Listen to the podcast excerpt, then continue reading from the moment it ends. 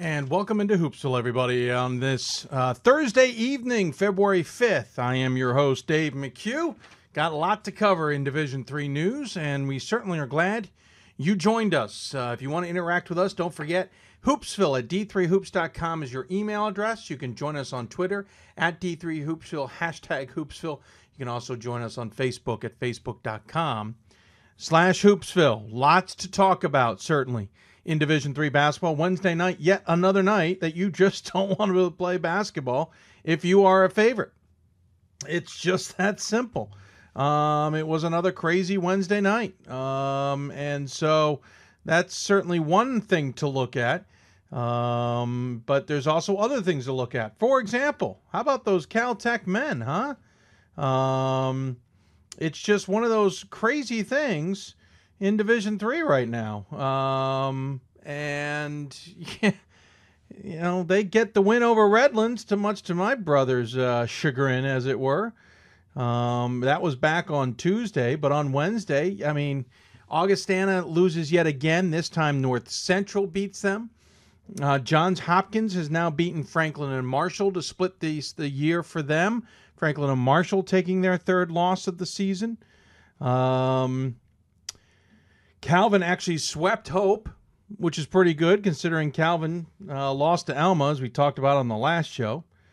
Um, Randolph making one again, but it's just been crazy on the women's side. So far, status quo. Nothing really jumping out off the table there. Um, landmark uh, playoff berth clinched by Scranton, to no surprise, though a little bit of a struggle to do it. Uh, Stevenson women basketball have won their uh, 15th straight to get themselves a conference berth as well. They've got a three game lead now with what, four some odd games left to play. They pretty much wrapped up, almost wrapped up the number one seed in the MAC Commonwealth and plenty of other things. So this show tonight's going to be what we basically call a little bit under the radar, as it were. We're going to talk about uh, teams that maybe are just flying a little under the radar or maybe not quite understood by everybody. Uh, that's what our conversation is going to be about. Our guests tonight include the now re ranked number 23 Catholic University Cardinals men's basketball team. Uh, you'll remember Catholic was ranked at one point in the season, then fell out, uh, or at least maybe I was ranking them and they weren't actually ranked and fell out. Uh, they are in the rankings at number 23. Um, so we we'll talk to their head coach Steve Howes coming up. We'll also talk um, to the other ranked team in our in our grouping tonight, number twenty three, Beth, uh, not Bethel, John Carroll women's basketball. Again, maybe flying a little bit under the radar in a very tight knit or, or, very very difficult Great Lakes region, which has got the headlines from Hope and Calvin and Saint and Thomas More, of course, and DePaul. But uh, there's a three way tie in top of the OAC, and number twenty three, John Carroll, is part of that three way tie. We'll talk to their head coach, Coach Marone, coming up on the show. Speaking of Bethel, as I misspoke a moment ago, Bethel is on the show. We'll talk about the Royals women's basketball team. They're flying a little bit under the radar. Apparently, the team taking exception a bit to the fact that they were selected in the preseason number four to finish fourth in the conference. And uh, we'll explain to you why the, basically their head coach told them a few weeks ago that the regular season was probably dead. What does that mean? It's not as cut and dry as I make it sound to be. His explanation for that is certainly intriguing. We'll also, by the way, uh, get a Great Lakes report. Before we talk to John Carroll, we'll get a Great Lakes report from our good friend Lenny Reich. Explains why uh, the Great Lakes is what it is and what how he sees regional rankings maybe shaking out. Coming up next week when we see our first regional rankings of the season. Uh, also, we'll talk to Lancaster Bible men's basketball coach, Coach Tag. Talk to him about A, how the heck he got from Arizona to Lancaster, Pennsylvania. B, how well his team is playing the last two seasons since he came on board. And what the secret has been to their year and what their expectations are. Remember, that's a team that plays in the NAAC. If you don't know about the NAAC, the NEAC you should, because Morrisville State made a run to the Elite Eight coming out of that conference in the last two years. Elite Eight last year and the year before that.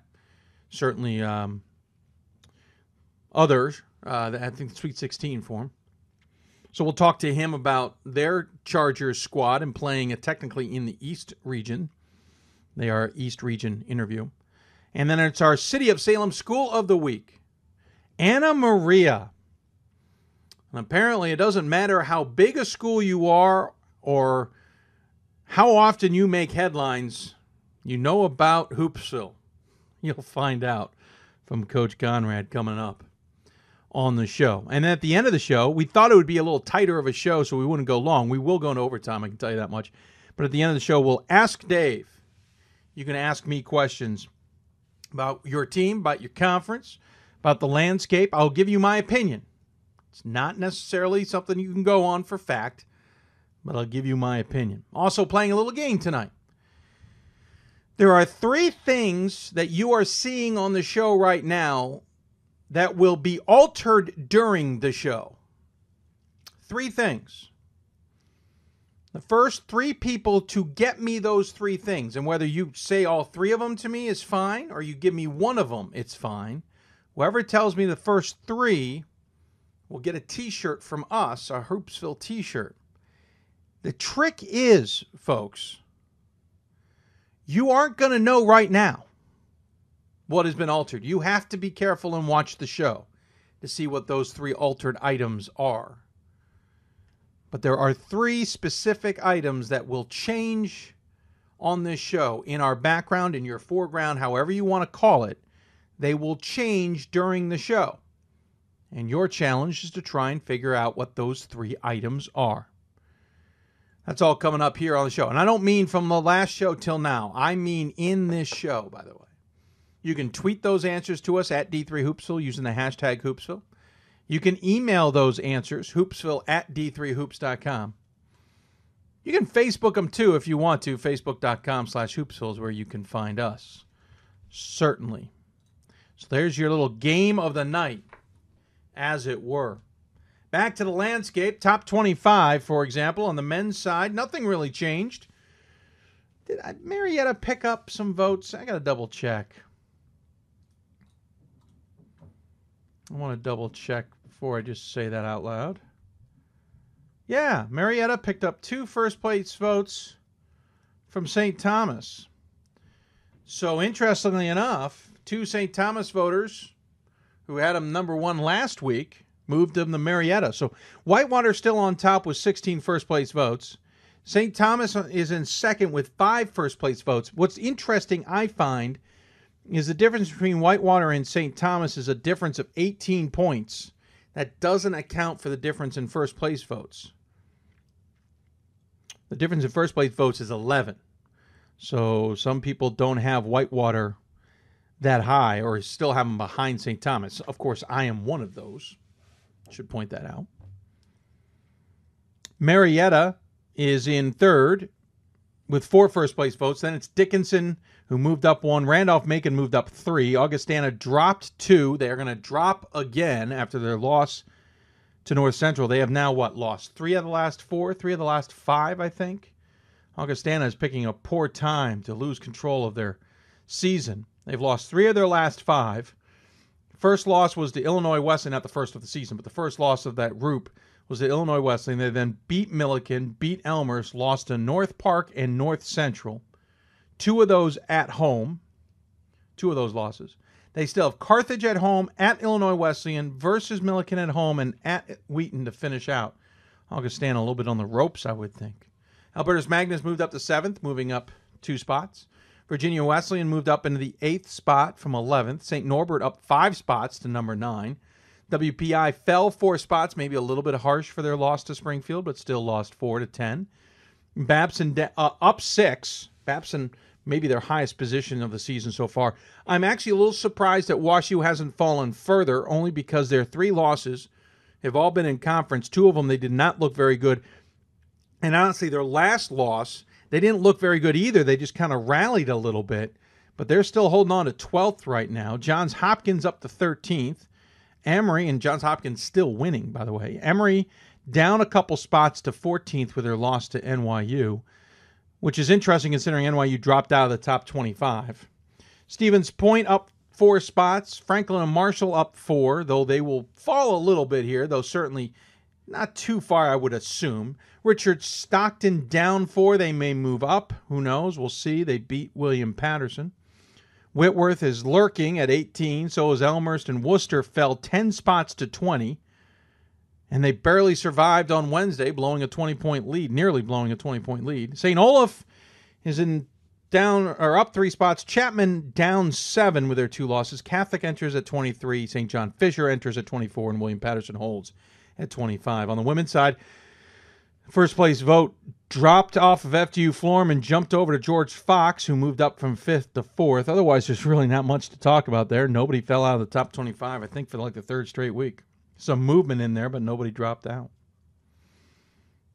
By the way, the difference between being in the men's top 25 and being out, William Paterson, 47 total points, which basically means averages that, that every voter didn't have them all at 24, but darn close. Ohio Wesleyan's at 45, so two points out of the top 25. Again, if you have questions for us, tweet us at D3Hoopsville or hashtag Hoopsville. Email us hoopsville at D3Hoops.com. Facebook us at Facebook.com slash Hoopsville. That's how you can get a hold of us. We certainly will look forward to hearing from you. Uh, we mentioned uh, Caltech beating Redlands on Tuesday. Caltech ending a 55 game SCIAC losing streak. You'll remember the last time they won a SCIAC game was when they ended something like a 230 game overall losing streak. They beat Redlands. I watched the end of that game. Redlands got a beautiful look at the top of the key to tie the game with about eight and a half seconds left. Caltech called timeout, then came down the court and got a running layup, I would call it. Now, obviously, a layup is running, but more of an off balance, kind of driving to the side layup opportunity that just trickled in. 0.03 was put, or, point, or 0.3 was on the clock. The refs added four tenths, so it's 0.7. Another timeout. Redlands got an incredible look at a three pointer from about normal range on the wing. The inbounds pass was that clean. And the shot hit the rim. Would have won it if it had fallen, but it did not. So Redlands now in the statistical history book, having been the ne- second SCIAC win for Caltech in the last, what, five, six, seven years? My brother is a Redlands grad. If you maybe remember our interview with Cla- Claremont Mudd Scripps women's basketball coach. He was none too thrilled. Though Caltech fans certainly happy about their big win. Mitch Oliver, the not Mitch Oliver, I sorry. That's the Albertus Magnus coach, but Coach Mitch out there certainly doing good things with his uh, group, and we wish them all the luck as they continue to move forward.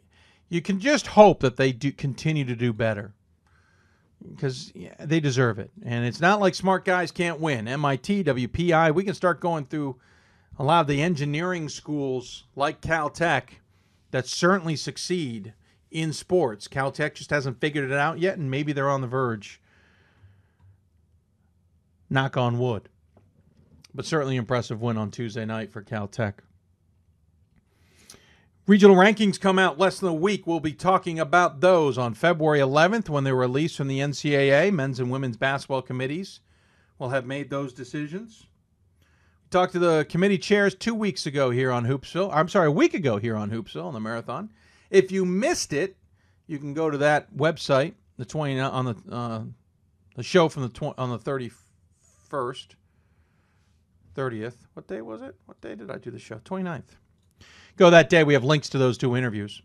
Gives you good insight ahead of those regional rankings coming up uh, here next week.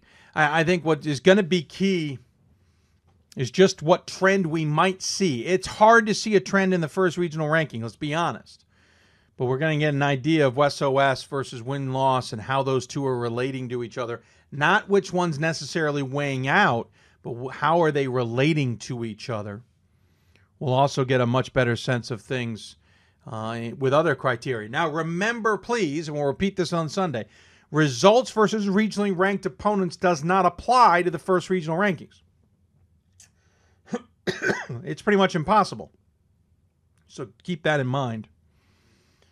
Um, because basically you have to rank the teams first before you have results versus ranked teams. So they will rank the teams next week. They won't then go and re rank after that.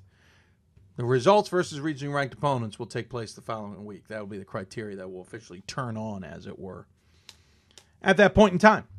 Hey, we'll keep track of scores going around Division Three tonight. I don't think there's a ton going on, but we'll keep an eye on things nonetheless. I know our good friend uh, Ryan Scott's alma mater is playing tonight. Eastern Nazarene taking on Endicott College. And believe it or not, it's over.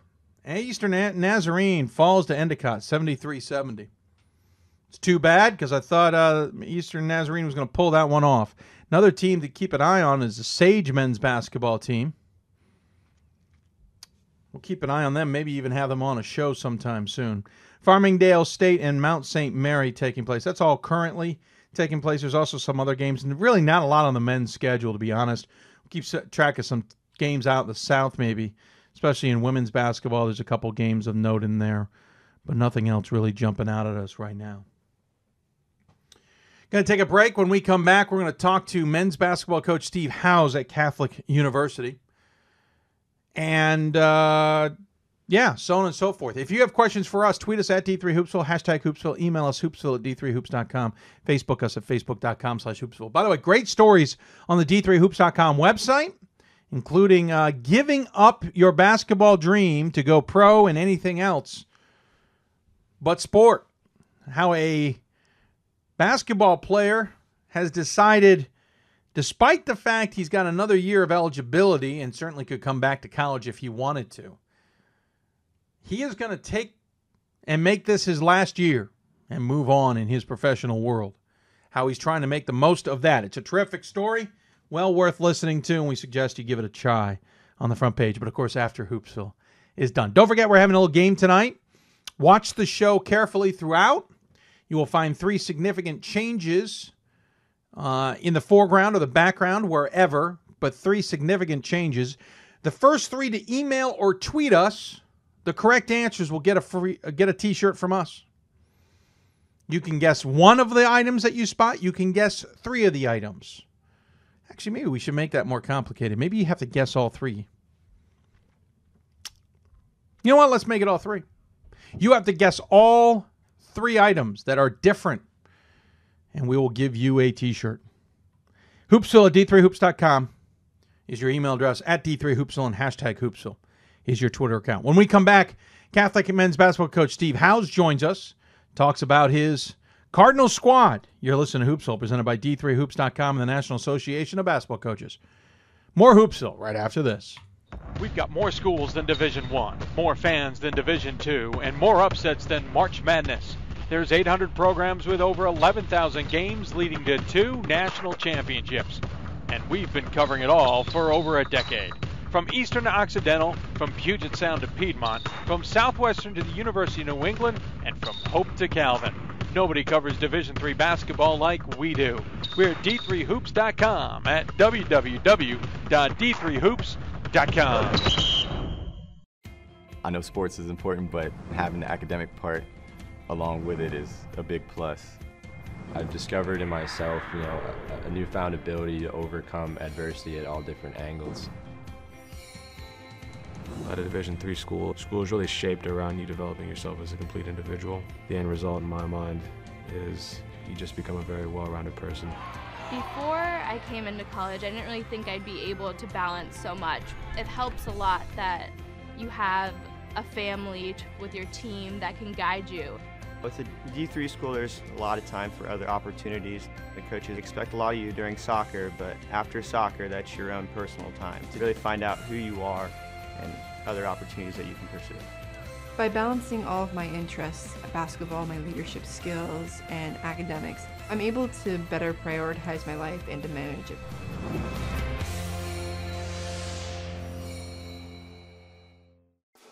College basketball lives in Kansas City at the College Basketball Experience at Sprint Center. The College Basketball Experience is the place to get your game on. It's not a museum, it's an experience you won't forget. Discover the history of the game in the National Collegiate Basketball Hall of Fame, featuring the Gallery of Honor, Mentor Circle, and Honor Theater. Suit up in the latest CBE logoed Nike gear at the CBE Hoop Shop. Elevate your game today and visit the house that college basketball built. And welcome back to Hoopsville, everybody. Hope you're enjoying this show on Thursday, February 5th, as we're talking primarily East Mid Atlantic, um, Great Lakes, and West regions. Though we certainly dabble with a little bit else, as we do have the City of Salem School of the Week coming up, out of which is not involving one of those regional teams. If you have any questions for us, tweet us at D3Hoopsville or hashtag Hoopsville. Email us hoopsville at D3Hoops.com or Facebook us at Facebook.com slash Hoopsville. We go pretty far into a season nowadays without repeating guests, and technically we may or may not be repeating this guest, depending on how you look at it. If it is a repeat, it's our first repeat of the season, and I might have some ulterior motives behind it, but we'll see. But joining us out of the Mid Atlantic region, a team that is quietly on another win streak, kind of like Johns Hopkins, haven't lost in quite a while. In fact, I'm wearing the polo of the team they lost to last. So joining us on the Hoopsville hotline, the team who hasn't lost. I'm uh, sorry, no, they've lost since that team. I correct. Since December 15th, though, is Steve Howes from the number 23 ranked Catholic University Cardinals. Coach, welcome to sh- welcome to the show, sir. Dave, thanks a lot for having me. Uh, this is uh, quite a thrill, as always, to speak with you. And uh, I, I like the ode to the religious institutions tonight: Catholic, Lancaster Bible. Uh, that was uh, I started looking on there. I said, "Hey, it's this is pretty good for a former religion teacher." Anna Maria is Absolutely. on the show later too. Uh, John Beth, Carroll. John Carroll's on the show. Bethel might be the only one, technically the odd man out of that group. I will tell you right now, maybe under the radar is more appropriate than I thought, but it wasn't. It wasn't planned. I did not. I did not go to church and have a, an epiphany on who I should have on the show. Um, hey, listen. Um, technically, you could be considered a repeat guest because we had you at the Hoopsville Coaches Corner, obviously at the Hoopsville Classic, though not part of the show. So that's why we're considering you technically a repeat guest on this this season's show. But I do have an ulterior motive to have you on the show. I have no opportunities before Wednesday's game at at Goucher to get you on, so I'm trying to pull out the rare the rare time I am actually trying to have the Hoopsville jinx work. Well, Dave, the the under the radar. Once you're on Hoopsville, you're no longer under the radar, uh, and when you're in the top 25, you're no longer under the radar. Uh, so uh, that that certainly is, is not the case anymore. Uh, we were we were quietly humming along, and uh, and now I think we'll. Uh, uh, we'll get everybody's best shot. That's for darn sure. Well, you guys have certainly. I mean, the, the the conference was supposed to go through Scranton, and that was the way it was lined up. That's the way the the preseason poll certainly indicated. Scranton certainly got off to the hot start. You guys had a good start to the season, but stumbled a few times. Um, you then have beaten Scranton. You're on a roll. Scranton is the one who has looked to struggle at times in the last month, month and a half. Um, it's amazing how the season changes, and that's certainly something we're used to. But what's been the secret with you guys? Let's be honest. I saw you back uh, at the beginning of the season. Um, you struggled against Gwynedd Mercy, granted a good Gwynedd Mercy team. Saw you struggle against Purchase, a team that had certainly had its lumps. DeSales got you at their place, and then St. Vincent got the, got you guys at their place. What's been the turn? What what's got you seemingly playing better basketball? I don't feel like there was one turn. I, I think from October 15th on, this group really impressed me in a couple different areas. Their competitive drive was really good. Their willingness to put the time in to be good was very good. And then their willingness to sacrifice and play for each other was also very, very good. And my hope when I saw you at Hoopsville was that we would just have some success so these guys would understand this is how you play and not get discouraged. We only have one senior. Uh, we were an inexperienced group to start. Uh, but I thought those three qualities, if you put those in any team, uh, you have an opportunity to be successful. And I actually thought we played very well against Gwynedd Mercy. And at that mm-hmm. at that point, I did believe, hey, this group could do some things this year that maybe others didn't think we could do. Uh, you're absolutely right. We struggled against Purchase. There's no doubt. Uh, but the Hoopsville experience is is impressive and it's incredible. And if you can handle that environment, uh, the stage that you're on there, uh, no matter who you're playing against, uh, I think you have an opportunity to, to have a really good year. And I felt when we walked out of that gym, even though I was just played against Purchase in the second half, I really saw something in this team. And uh, and you're right. At DeSales, we played a very poor second half, and uh, and the same thing at St. Vincent. We had a, a good lead at the halftime there, uh, but those were two games that helped this inexperienced group uh, grow and mature. You've had some interesting. Uh, I mean, the schedule's certainly been a, a who's who. Let's say you guys have been all over the place a little bit. Um, started the season obviously with your game against Davidson, which um, you know good learning curve, but doesn't affect anybody. Um, even though it, it it chalks up as a loss when we say you're 18 and three, you're really 18 and 2 in Division Three. You played Frostburg, Gwynedd Mercy, Purchase, played Washington Lee, and DeSales, Susquehanna. Obviously, is in conference along with Moravian. Then St. Vincent, York, and Guilford before getting back into conference play. You're known for taking on some some big hitters. Um, but I would almost argue this year it's not that you didn't take on some big hitters. DeSales is certainly a good team, and they're playing very good right now. Um, you know, Gwynedd Mercy, I think, is maybe playing below what expectations were for this season, and certainly Purchase was beat up. Mm-hmm. Um, not saying that, but I'm saying you also seem to get in there some games that could build some confidence with this team. Um, a team that really has changed a lot since we saw you guys in the NCAA tournament, and maybe in unexpected ways. Uh, no doubt. I I thought going in our schedule was was good. Uh, you you sign up for Hoopsville, you know you're going to get two good games. Uh, obviously, Purchase had some things happen uh, where they're not the team that we expected to see, uh, certainly, and probably that you didn't expect mm-hmm. to see. Uh, but anytime you play teams out of the ODAC, Washington Lee, and Guilford, and uh, Guilford's obviously had a heck of a season so far, and uh, we knew what we were getting with uh, DeSales and, and St. Vincent. Uh, so we felt we would be tested uh, early. Obviously, going to Frostburg, we were uh, we played very well, and and then you look back and and, and they got Randolph Macon early on, so you feel good about that one. Uh, our group has just grown because they're willing to put the effort in in practice. They're extremely coachable, uh, very humble, and uh, and while we've had some some learning curves. Uh, I still think we can get better here in February because this group will allow itself to be coached and will allow itself to be pushed. Talk about this conference briefly before we talk the makeup of this team. You guys are sitting a game and a half up on Scranton. You're 12 and 0 in a conference that is bigger this year because of Elizabethtown entering the conference. Scranton is 10 and 1. You're walking away from everybody else. Susquehanna is four, three games behind Scranton, three and a half behind you. Um, really, I'm sorry, really four and a half behind you. Then Elizabethtown's at six and six. Juniata, Drew, Merchant Marine, Moravian, Goucher. Um, again, everybody thought Scranton would finish on top. It's still a, it's still a race. It's not over. But how important would it be, especially over the years, to have this tournament come through your place, come through the DuFour Center, or is better known back in the day as the Sports and Recreation Center South? Um, how important is it to come through there, then go up to Scranton or anywhere else? Absolutely. Anytime you can get home playoff games, uh, that's that's a benefit. And uh, if you're sleeping in your own bed and, and you're doing your normal routine, uh, that's that's certainly uh, the way you want it. So uh, we've just looked at every game this year as a playoff game. Uh, I think we'll go and we'll play our 21st uh, this coming Saturday. And if you go in with that mindset, every single game, uh, given how how uh, how few games we play compared to Division One, and and how difficult it is to get in the tournament with uh, as many teams as there are in Division Three.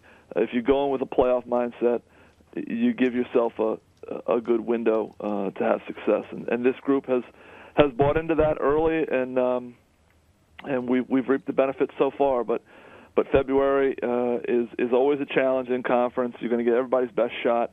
Uh, we got teams fighting for for playoff position, and um, and we know we've got to play uh, much better basketball certainly than we did than we did last night. Yeah, you had a struggle against Elizabethtown last night, though. Elizabethtown is sneaky good. Yep. Um, Coach always puts a, a, a tough squad there. Um, but you no had doubt about it. He, he does he does an outstanding job, and uh, and the, those guys play hard, and and they gave us everything uh, that we could handle. But uh, you know, it, it's it's a roller coaster. It's an emotional roller coaster, and, and you look to Division One, and you you look at you look at Duke, and hey, they struggled at home last night against Georgia Tech, and and Georgia Tech hasn't had a very good year. Uh, you look at Duke going up to St. John's, and they had to to fight and scrap for for that win. Um, so to get up for those games, uh, you know, it takes a lot, and we're dealing with young men between the ages of 18 and 22. So um, you've got to be able to win on the nights when you're when you can't reach that emotional peak.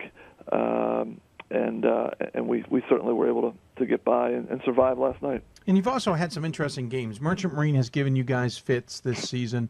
Um, you beat them by one at home, then you beat them by uh, one at their place. Um, you know, Elizabethtown's played you tight uh, every single time, but you've also had some crazy the opposite direction games. You beat, beat Moravian by 20 early in the season, then you beat them by 40 uh, just a couple or last Saturday. Um, Susquehanna you beat easily just the other night. What's been? Is it just been a matchup thing? Is it just been one of those circumstantial type things where just certain teams match up against you in certain ways that are that make it a challenge? Well, like I said, I, I think it's it, the season is an emotional roller coaster. You're not going to play uh, at your top uh, every single night. Uh, sometimes it is matchups. Sometimes it's it's the week you're in, and uh, I, I think for us this week was was handling success. Uh, we we have an inexperienced group. We we get ranked. Uh, we've played well. Uh, we played very well Saturday at Moravian. Uh, you know, and, and so last night, hey, we didn't have uh, we didn't have our A game, but we still found a way to win. And and in playoff tournament play, you need to be able to do that on, on those nights, and uh, and we were fortunate to do that. And Bryson Fonville came came away with some huge plays, and and Jay Howard did as well. Well, it might be scary about this team is you don't have any seniors on it for the most part. You've got one senior in Shakir Evans, mm-hmm. but everybody else is juniors and below. And I think a lot of people saw that writing on the wall. Though you lost some players that maybe would have been a little bit more senior laden this year, mm-hmm. you're being led by guys, as you mentioned, uh, in in Fonville, um, who's putting up 16 and a half points a game. You've got Jay Howard, who's a freshman, putting up 16 and a half points a game. Kyle Fenord, who I call the uh, the offensive twin, scoring nearly 10 points a game. Well, Kevin Fenord is the defensive twin, in my opinion. Um, you're getting six points out of Austin Calling. So you've got a couple guys there that certainly are the key and the catalyst to this team. But what might be scary is what you can do potentially for the future. So certainly there isn't anything to lose this season. Um, you want to position yourself for the best. So I would almost want to go back and say, who on is there anybody on this team that is surprising you maybe, or is surprising everybody else that maybe he's not jumping out of the stat sheet? Well, I think the surprise has been how quickly we have gelled, given the inexperience uh, that we have, and. Uh, but I, I give so much credit to the twins. Uh, Kevin and Kyle are two of the best captains that I've I've had here as a head coach or an assistant. They're amazing young men uh, in terms of what they do off the court on campus. They are outstanding students, and uh, on the court they're they're just competitive and and and driven, and have helped uh, relay the the family culture that we have here in the program, uh, dating back to the time when Coach Lonergan was here, and and through my time, and it's a real credit to them uh, that that we have come along as quickly as we have, and and certainly yes, people can point to the future, but but nothing's guaranteed. So uh, you know, right now it's a gift. Uh, we're playing well. We need to continue to play well.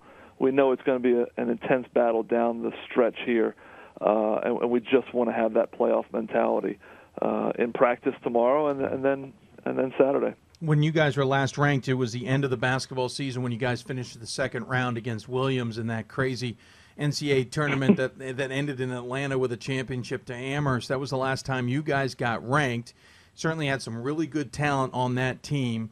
Um, but you had the Fenord twins were, were freshmen, et cetera, et cetera. So, how much can you use that experience from 2013 to to to work with this team? Can, can is that one of those you can turn to the Fenord twins or other guys and go, hey, remember this? Or when you do get down to the end of the season or maybe in the NCAA tournament. Can you go to that well, as it were, or do you really have to just draw on all new experiences at this point? No, without a doubt, we use it. Uh, you know, Bryson started every game at the point uh, that year on a phenomenal team, and and Kyle was a major contributor, and so was Kevin. So, of course, we go back and say, you know, you remember this, remember how we handled this situation, relay to the guys the importance of this and that, and and they do that without even me having to tell them at times.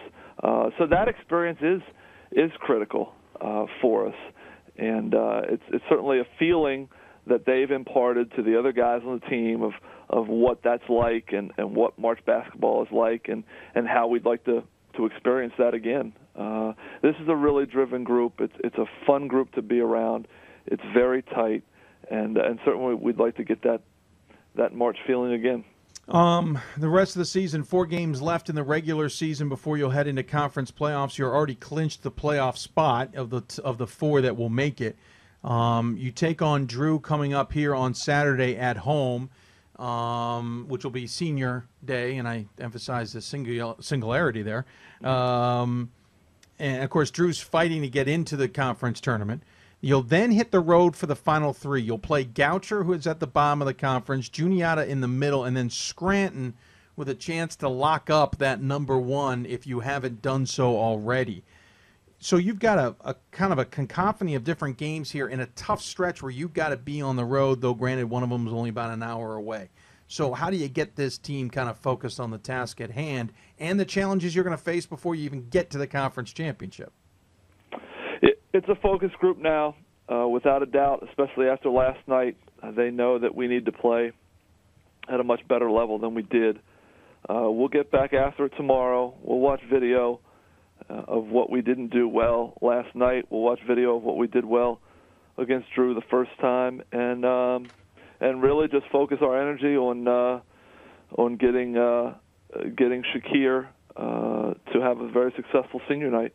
And he's been a, a wonderful leader. He's battled through a lot of injuries uh, throughout his career, and uh, it's fun to see him contribute, and it's fun to see the leadership he's provided as well, and the intensity uh, that he's brought to the group uh, in practice, in in the games. You know, he's been he's been in the rotation for us. So uh, our focus is honoring him on Saturday, and uh, and trying to extend his career as long as we can. Um, any chance you guys can just uh, pretend you didn't see Goucher, and, and just and just give me one? we we hope to see you there, Dave. And yeah, we, you will see me there. Um, I, I wish you guys would just be friendly, you know, and, and let me see a win. Uh, since I missed out on the game last year, I'm just saying it's the small things in life, Coach. Um, no well, big maybe, deal. Maybe we can get you in a Catholic U shirt. Oh, I've wore one recent. I think I wore one recently. Did I not? I think you forced me to wear one recently. um, hey, the other thing, quickly before we let you go, Mid Atlantic region. Um, obviously, a little bit different with uh, Cabrinis of the world um, out and the Freedom out, um, but still pretty complicated. You guys, you know, you got Scranton in there. You've got the MAC Commonwealth. You certainly have what is a maybe a more surprising top-heavy Centennial Conference. Certainly not expecting you to be able to break down exactly how the regional rankings are going to come out on on next week. But how do you see maybe you guys sliding in? Well, Dave, uh, I don't want to have to go to confession uh, tomorrow, so I'm going to be completely honest. I, I have not looked at any of that, uh, nor do I want to look at any of that. Sure. Uh, some coaches may. Uh, it just I'm not good at math, so you start getting SOS numbers and and all this stuff going on. Uh, it starts to blow my mind a little bit. So I'll just uh, I'll just focus on on what I can do. And uh, I was always good at watching TV, so um, I'm in the right profession, so I can watch I can watch a lot of film, and uh, and we will on Drew. Uh, so uh, I'll I'll do that, and uh, and I'll let everybody else crunch the numbers, and hopefully, I would think our body of work is good, is gonna is to be good enough uh, to be in there, uh, hopefully pretty high, uh, given the teams that that we've beaten and uh, and even the teams that we haven't had success against. Uh, they're having great years, uh, so uh, hopefully the numbers will work out in our favor. Well, hopefully, Coach. Uh, thanks so much for coming on the show. I really do appreciate it. Good luck the rest of the season. Uh, barring any changes, I'll see you on Wednesday. We'll uh, at least share a good laugh. Uh, and uh, otherwise, as you know, I always give the coach the final word. Any final thoughts you want to share with those who may be watching? Dave, again, just really appreciate being on. Uh, you do a tremendous uh, job for Division Three, and I uh, just want to thank all the men and women out there who are serving in our military, uh, who who give us the freedom and certainly give me the freedom to to do what I do and, and to show up uh, in an office in, in sweats every day and and coach a game. I'm, I'm very fortunate to do what I do, and and thankful thankfully we have men and women out there in the service who uh, who give us the freedom, and, and we've got a number of Catholic U alums uh, who are doing that. So uh, I wish them the best always, and uh, appreciate uh, my parents for supporting me along the way, and, and certainly for Bishop O'Connell for giving me the opportunity here at Catholic. I'm I'm truly blessed, and uh, I got a great staff and uh, and a great women's coach across the hall. Uh, so uh, we have a lot of fun doing what we do. So um, hopefully we'll see you on Wednesday. Well, well said, Coach. Appreciate you taking the time, and uh, we'll take uh, good luck the rest of the way. And we'll look forward to seeing how the Cardinals finish off the season.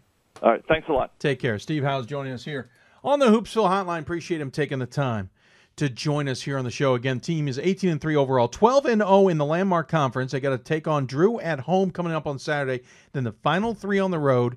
Goucher next Wednesday. Juniata the following. Uh, looks like Sunday, according to this. Uh, no, that's they've got the Saturday off, so they'll play them the following Tuesday, um, or something along those lines. I might have that wrong. Uh, and then Scranton.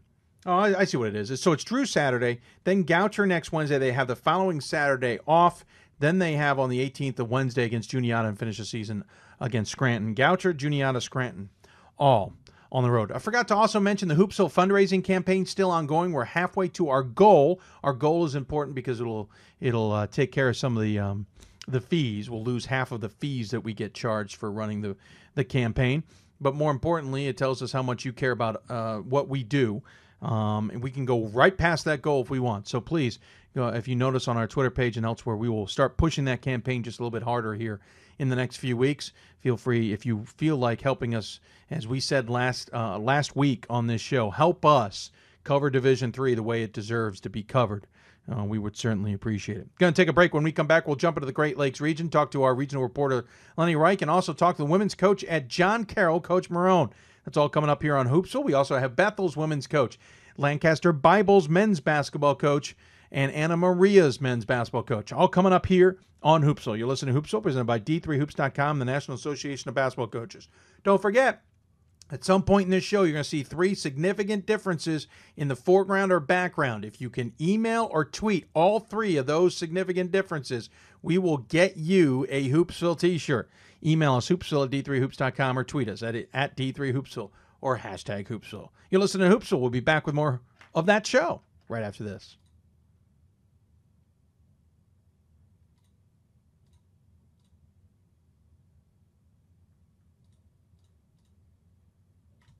Division three schools offer academic scholarships instead of athletic scholarships. This really puts the focus that the student athlete needs to maintain that GPA. I did receive a non-athletic scholarship upon entering uh, school.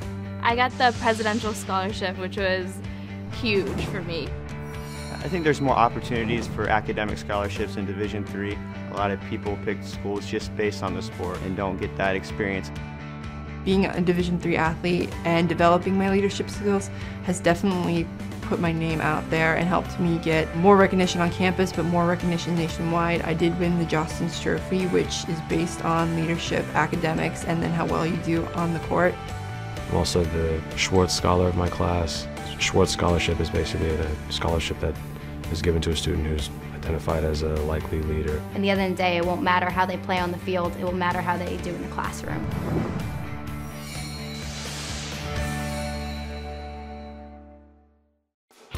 College basketball lives in Kansas City at the College Basketball Experience at Sprint Center. The College Basketball Experience is the place to get your game on. It's not a museum, it's an experience you won't forget. Discover the history of the game in the National Collegiate Basketball Hall of Fame, featuring the Gallery of Honor, Mentor Circle, and Honor Theater. Suit up in the latest CBE logoed Nike gear at the CBE Hoop Shop. Elevate your game today and visit the house that college basketball built. And welcome back to Hoopsville. I want to thank again Steve Howes from Catholic University for joining us here on the show. We appreciate him taking the time talking a little bit under the radar. Catholic, you may say, wow, they're not really under the radar, but as I said earlier, they kind of are after the start to the season that they had. Now they are ranked. And so we're kind of having that theme, but at the same time, we're kind of preparing for regional rankings, which will come out for the first time this season next week. And something we started up on Sunday was kind of getting regional reports from around the country in each of the regions, something that we used to do a lot more of, frankly, until we got into more interview driven show. We're trying to kind of hybrid ourselves back into the combination of the two. So we're going to do another regional report here, this time out of the Great Lakes region. And coming up, we're going to actually talk to a Great Lakes coach right afterwards. So that's how this sequence should pan out. I say should pan out. We'll see how it actually executes. But joining us now via Skype is one of our longtime regional reporters. I can't even tell you how long ago we've probably been chatting with Lenny. It's probably as long ago as we've been chatting with Rusty Egan out of WPI. And so joining us via Skype is uh, our good friend Lenny Reich from Mount Union, the sports information director there. Really, Mr. Man of everything. Uh, sir, how are you? I'm doing great, Dave. Now, did you have Rusty on Skype too, or am I? No, I mean, Rusty I mean, couldn't. Rusty couldn't figure out all the technology just Well, yet. all I can tell you is there's proof that Rusty and I are faces made for radio, and this Skype will only prove that Yes. I have a face for radio, and that radio was my uh, original calling. But yeah, no, yeah, it's great to be back with you, Dave. Yeah, I mean, gosh, I, I can't remember how long we've been talking about Great Lakes basketball, but we've been really fortunate that we've had a lot of really good teams, a lot of great uh, play, and this year no exception, especially on the men's side. Well, I was going to say uh, we'll we'll focus a little more on the men's side of things since we do have a, a, women's coach coming up here shortly. But um, I think one of the biggest things is while it's always been good basketball in the Great Lakes region, uh, the mantle being carried by the Hopes, the Calvins, the Woosters, even the Wittenbergs, though certainly not this year. Uh, the the mantle, in some senses, is being carried by a few extra teams nowadays. Uh, Marietta still undefeated. Uh, as we speak, Um, you're bound to jinx them at some point in time.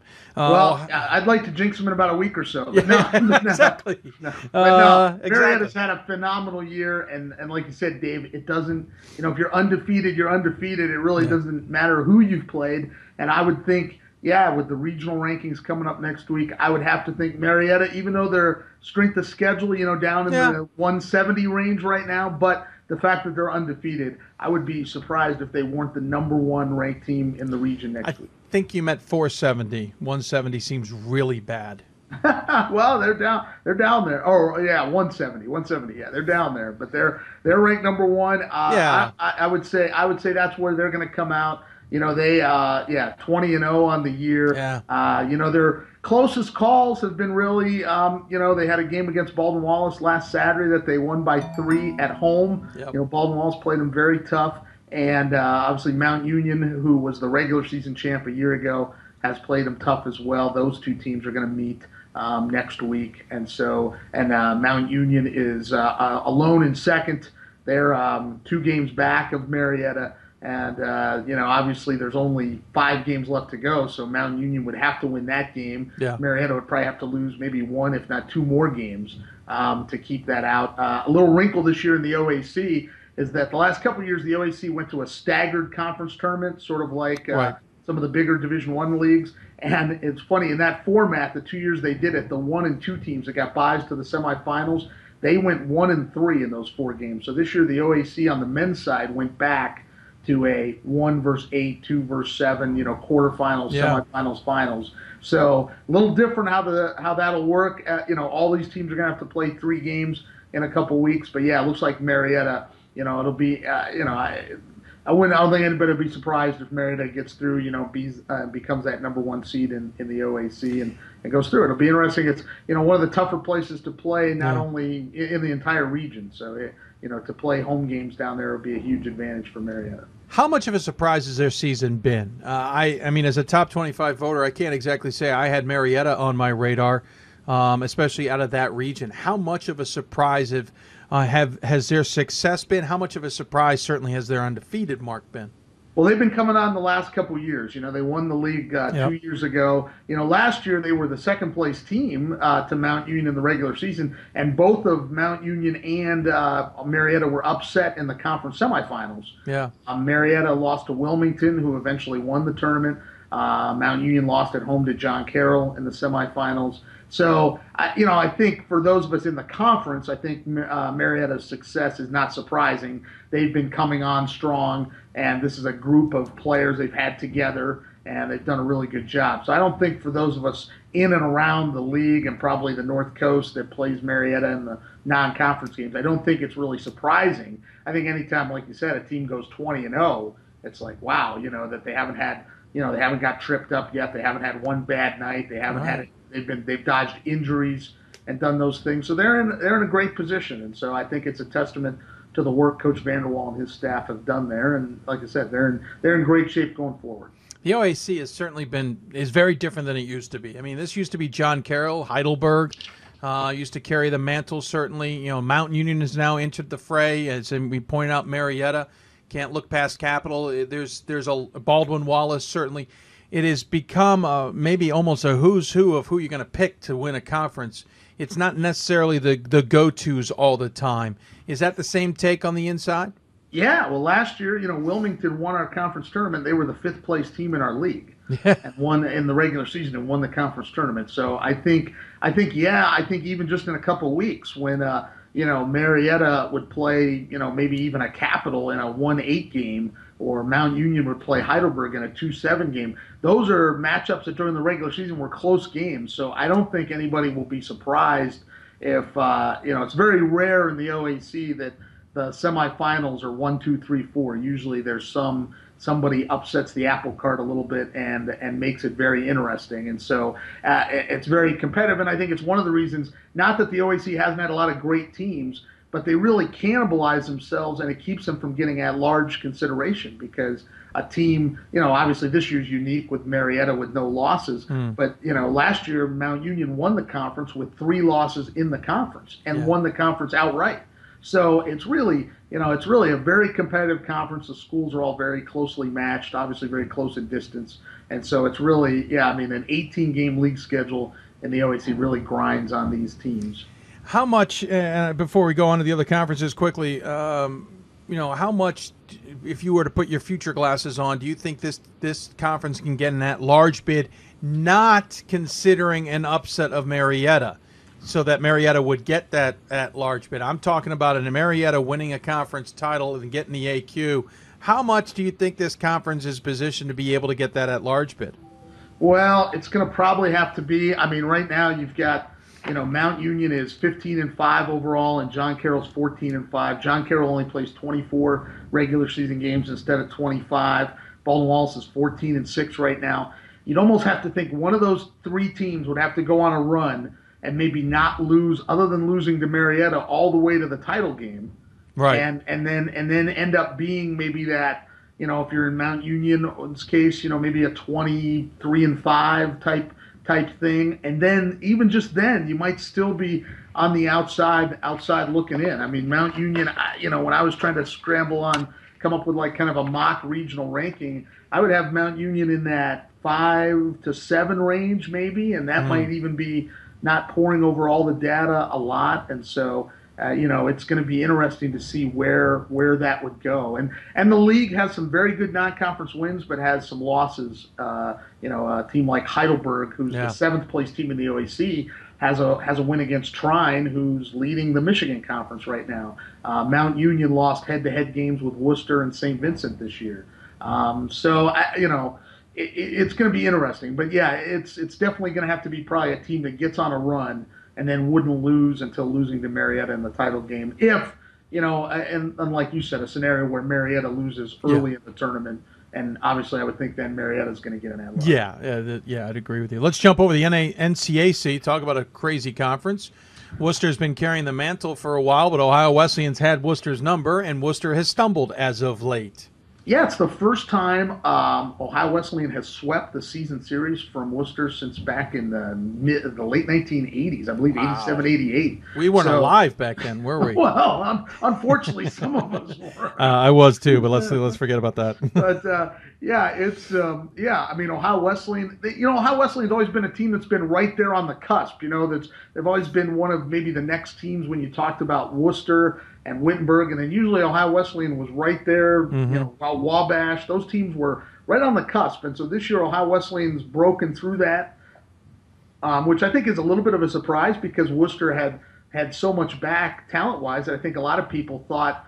You know, this would be just what we were talking about with the OAC that you'd have a Wooster team that was maybe 20 and 0 or 19 and 1 and have maybe a team like Ohio Wesleyan just a couple games back. And it's really, Ohio Wesleyan's really, as you said, they've kind of flipped the script in this conference right now and really has themselves in the driver's seat because they're a game ahead of Wooster and they swept the season series. So that's really like being two games out in front with five games to go. So, I mean, it'll be, I was just talking about this, this the other night. I was up in Cleveland and we were talking about the fact that, man, it might be the first time in, that we can remember that the, you know, like the NCAC Final Four wasn't at Wooster.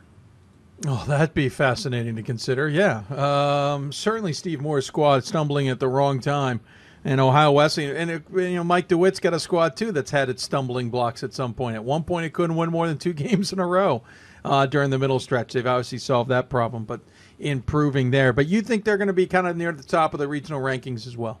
I, would say that right below Marietta is going to be Ohio Wesleyan and Wooster. I mean, Wooster has a phenomenal strength of schedule. It's 41 in the uh, in the strength of schedule ratings, but obviously Ohio Wesleyan with those two head-to-head wins, I think, is going to weigh large on the committee's mind when they make their decisions on where they're going to put them. And so I would imagine Ohio Wesleyan probably could be as high as second. Wooster's probably going to be right there at third. Um, you know, and they're really, I mean, Wabash is seven and five in the league, so they're three games or two and a half games behind uh, Wooster. So I would think that uh, you know Wooster and Ohio Wesleyan are really kind of separated themselves from the group right now, and it'll be exciting to watch. I, I, I mean, it'll be exciting to see how it goes. Last night there was two wild games, both of them Yeah. only won by two points, and in Wooster's case, they were up uh, 20 points in the second half and Kenyon almost came back and got them. The Wooster survived and won by two points.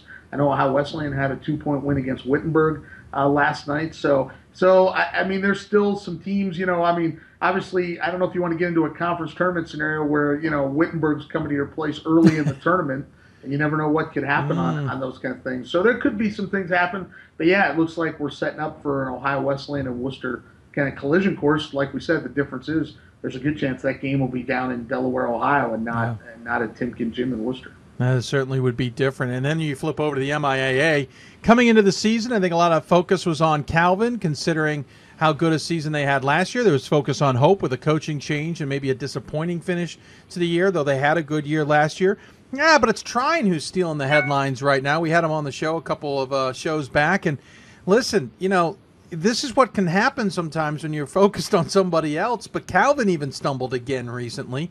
MIAA is is just I mean the top is not as good as maybe everybody is used to.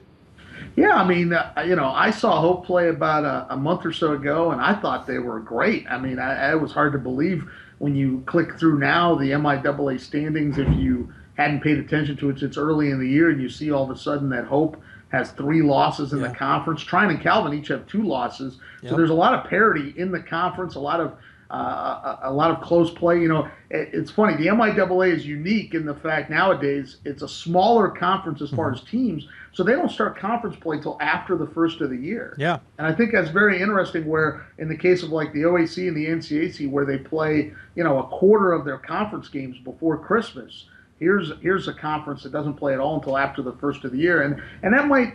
You know, I, I would say that might have a factor where a team like Trine that has a couple more games to kind of come together as a unit. They have that Christmas break to get through, and then start their conference play. Puts them in a position maybe um, you know, to be a little more successful and maybe get a get a run on some teams. But yeah, I mean, I think Trine kind of similar, very similar to Ohio Wesleyan. They've been a team that's always been kind of right there, right on the edge, but just kind of outside that Calvin and Hope circle. And now this year they're kind of breaking through. They've played a Trine's played a really good non-conference schedule. So yeah, I, I would say, I mean. Both their strength of schedules. It's I, I, when I looked it up uh, about an hour or so ago. Calvin and Trine are 193 and 194 respectively in SOS number, and so um, that's below some of the teams from the uh, other conferences in the region. So it'll be interesting next week to see how the committee kind of slots them in there. I've kind of got them down in that probably six to nine range, kind of how you would slot those teams in there, just because their strength of schedule numbers down a little bit, and both Calvin and Trine have six losses overall on the season. So it'll be interesting to see how the committee kind of weighs those those programs uh, against everybody else. Uh, by the way, you say 193, 194. Just to correct uh, myself, you're basically talking about um, where they are ranking wise. SOS, yeah, yeah, the, uh, not their actual SOS number. I don't want to confuse some other people. Well, no, there. that was. Well, I mean, there there's a chart. I mean, that kind of Right. chart on D3 hoops where you can kind of see where they put those numbers together and do that math computation. So it'll be. It'll be somewhere in that. There'll be some. No, I'm not talking. Yeah, I'm not talking the The hard fast the actual number. hard fast number. What they rank, I would guess. What they rank nationwide in those cases. Our our good friend uh, out of that area who has done it uh, has the Great Lakes. Uh, you know, Marietta below 500 SOS, Ohio Wesleyan's above. So's, by the way, the other team out there, and, and the reason I brought this up, the one the one that's sneaking in there that's going to be entering this conversation is Case Western Reserve. Um, with the season that they're having in the UAA, certainly have taken some losses, but everybody is losing in the UAA. But they've certainly got a good good record to boot. I mean, that's the wild card. Would you not say in this in this uh, whole equation? I would say where you slot case and how you slot case in in this region. You know, it's one of the kind of consequences of their conferences that it's hard for the committee in the idea that they don't play a lot of the same. You know, they don't play a lot of the same teams that some of the other teams Yeah. play. So it's hard to draw a lot of head-to-head results and say, well, okay, you know, they played this team head-to-head, or they have a common opponent because they don't because of the nature of the UAA conference and some of their non-conference scheduling that Case does. They don't necessarily have that same comparison set where you can look at maybe an NCAC school and an OAC school and even a uh, President's Conference school where that all play a lot of the same non-conference competition. So there's some points of comparison to make where Case makes that kind of hard. So yeah, they would be kind of the wild card in this thing where you slot them, where you put them. You know, since they didn't play a lot of these teams head to head. Um, so that's most of the conference or region. Of course, HCAC now in this region as well, and you've got the AMC um, and certainly some others. It's it's going to be an interesting regional ranking that comes out next week. But anybody else that is kind of maybe in as the shows as we're titling it this week under the radar, anybody else kind of sitting there that's just you've got your eye on that maybe not everybody else does. Well, I look kind of the leaders in the conference. I think a team, you know, Penn State Behrend is not, you know, is 18 and two. Uh, they've been usually the cream of the crop in the AMCC. You know, I think we all remember last year they had that huge win in the NCAA tournament. Um, you know, how the committee's going to slot them given the relative lack of strength that their conference has, and you know they have, uh, you know, you know their SOS rating, um, where that's going to fall, where that's going to put them. Um, you know, obviously St. Vincent and Thomas More will be kind of intriguing how that goes um, through the um, uh, the PAC uh, stuff. You know, last year, um, you know, the number one seed in the PAC was Bethany. A year ago, they lost in the first round uh, of the PAC tournament. So how the PAC kind of shapes up with those things. I mean, St. Vincent's a team that plays a competitive schedule. They went out and played Wooster this year. Went out and tried to improve their schedule a little bit. I think knowing that there's that strength of schedule hanging out there with the PAC. And then, yeah, you said this is you know relatively new that the HCAC uh, is in with these teams, and yeah, Mount St. Joe's and Defiance. You know, I would imagine they're going to get rated, you know, not extremely high because of sa- similar things, strength of schedule in the Heartland. But I mean, those are the leaders in those leagues, and so it'll be interesting. It's interesting to see. You know, I think we all kind of wait to see that first ranking that the committee puts out because it kind of sets everything up, kind of where you go from there going forward. Yeah, no, absolutely, and at least give you a sense of maybe where uh, the thinking is uh, moving forward as well. Yeah, because I Um, know you've explained this before. You know, the committee turns over every year. New people Mhm. come in, come in and off the committee, and so it's hard to gauge kind of how the committee evaluates the data because when there's a new set of eyes on it, maybe they look at data points differently than the people before. and how much did the year before, the year before that influence maybe altering how they interpret data and the like. I mean, we already have heard the statement that they don't want teams getting in based on losses. In other words, you have a really good SOS but didn't win the games. You don't want to necessarily reward you for having lost games. You know, and get and thus get in as an at large. Remember, Randolph got in because of its results versus regionally ranked opponents, um, and other teams have had that. They're trying to avoid that a little bit. Well, it's tough. I, I put on my administrator hat. It's tough when Yeah. you're trying to make a schedule a year or so in advance, and then understanding that you know teams that you play, you know that you think might be good this year, that turn out not being great, or vice versa. Team you schedule, and then they turn out to be, you know, it turns out bad for your team. But yeah, it's always it's always kind of a juggling act when you try mm-hmm. and figure those things out. Good point. Hey, sir, I appreciate you coming on. It's nice to see you on Skype, which guys, gets me the chance to over, uh, see what your view is from your office. Well, this Uh, is my office. Oh, This is my office. This is a room Oh. we have that overlooks overlooks the gym. It would be really nice if it was. Your your Uh, office overlooks the football field, correct? It actually does. My Yeah. office, my office does. Uh, I look across and see the stadium from my office. So yeah, it's it's a Hey. it's a great setup here. I know it's completely unrelated, but if memory serves, without going to look up the story, how strange was it to see the two finalists from Mount Union were in running for the Whitewater job? Well, I, I don't know about strange. I mean, I think obviously uh, if you want somebody that has an appreciation for what the expectations are of that program, Yeah. things you have to deal with, there's probably none more suited than people that have been a part of our program. So, you know, they're both uh, great guys, they're great coaches. You know, I think we're, you know, I, I- yeah, I think it's a testament to our program and the and the program and the work that people have done in our program that another school would look, you know, for coaches from our program. And we have such a great group of coaches, especially even now at the Division One level, Mount Union coaches that are working everywhere, Yeah. guys in the NFL and things. And so it's so we're really proud of our, what we call our fleet of coaches that are out there doing things. And then you know we're proud of this basketball program too, and we're hoping that uh, you know our, our our coach Mike Fuline, who's only been around for a couple of years, we we hope he's here long enough where he has a, a long fleet of alums and coaches that go out and do great things as well. I get to see Kehres, uh, father and son. You are dead to me.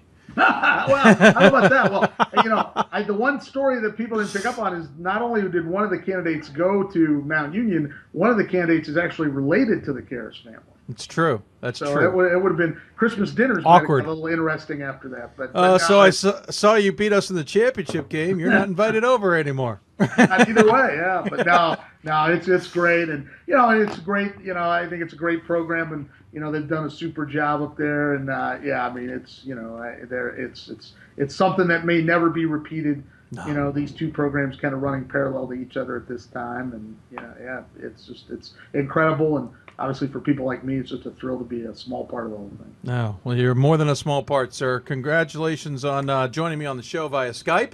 Uh, I want to thank you so much. Any final thoughts before we let you go? Well, yeah, the biggest accomplishment is I got all this technology to actually work. But no, Yeah.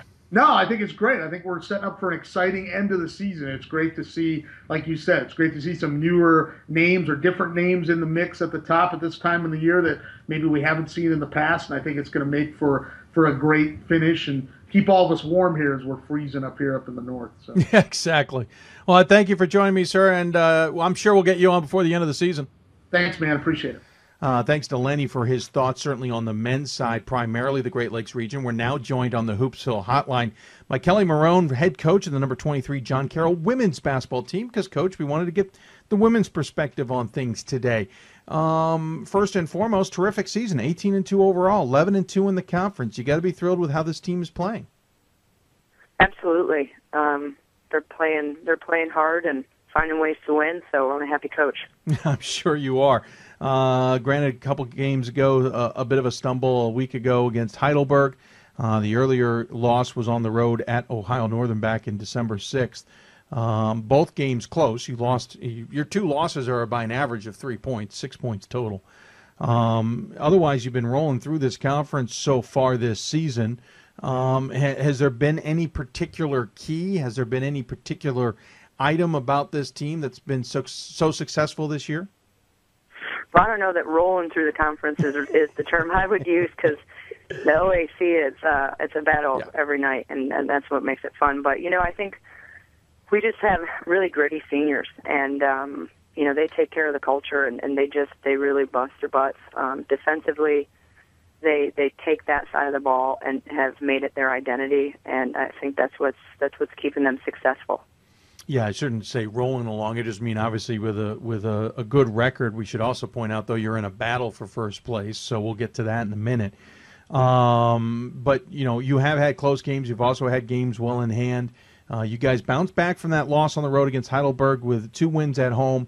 Um, Ohio Northern 63-49, and then uh, Otterbein 81-67. So you do guys, you know, obviously have the capabilities of putting distance on some teams while at the same time kind of earning the hard-fought victories. Um, has there is it? It's probably not hard to motivate a team when you're 18 and two, certainly. Um, but what is it like to get a team to bounce back from a loss to Heidelberg, or earlier on the season to get them to bounce back against Ohio Northern? Granted, you had about a week between games there to kind of stir the fires, as it were. Um, I, you know, games happen. That's there's you're going to win some, you're going to lose some. I don't think that anybody intends on going through a season with the expectations of being perfect. Would that be ideal? Certainly, but it's it's just about teaching moments and you know, the number three has haunted us. We lost to Ohio, Ohio Northern before this year by three in the last game. Mm-hmm. Um, and then, of course, the Heidelberg loss by three. But, um, you know, it's, it's, it's just moving on and learning from that practice or that game and knowing that there's another day to fight and doing, doing the absolute best you can and being the best version of yourself, um, and each day to get better. So, you know, losses happen, especially on the road, um, definitely in the, in the conference and, we just try to stay focused on the things that have kept us being successful. Uh, the you know, obviously the conference has been your biggest test. As the two losses that you've had on the season have come in conference, seven and zero out of conference. You are in a battle for first place with Baldwin Wallace and Ohio Northern. All three teams, including yourselves, tied at eleven and two. Baldwin Wallace is sixteen and four overall. Uh, Ohio Northern's fifteen and five overall. You guys have a healthy lead by five and a half games on Capital uh, and then everybody else. And this is a conference that certainly has had those battles for first place. Mount Union's even been in the conversation there before. Um, what's it going to come down to between the three of you? Uh, granted, you've got a game with Baldwin Wallace still to play. Um, what's it going to come down to with the three of those teams to either get one of them to separate from each other or something to at least lock up number one? Or are we talking tiebreaker scenarios here? Yeah, I think it's the, the team that makes the least amount of mistakes.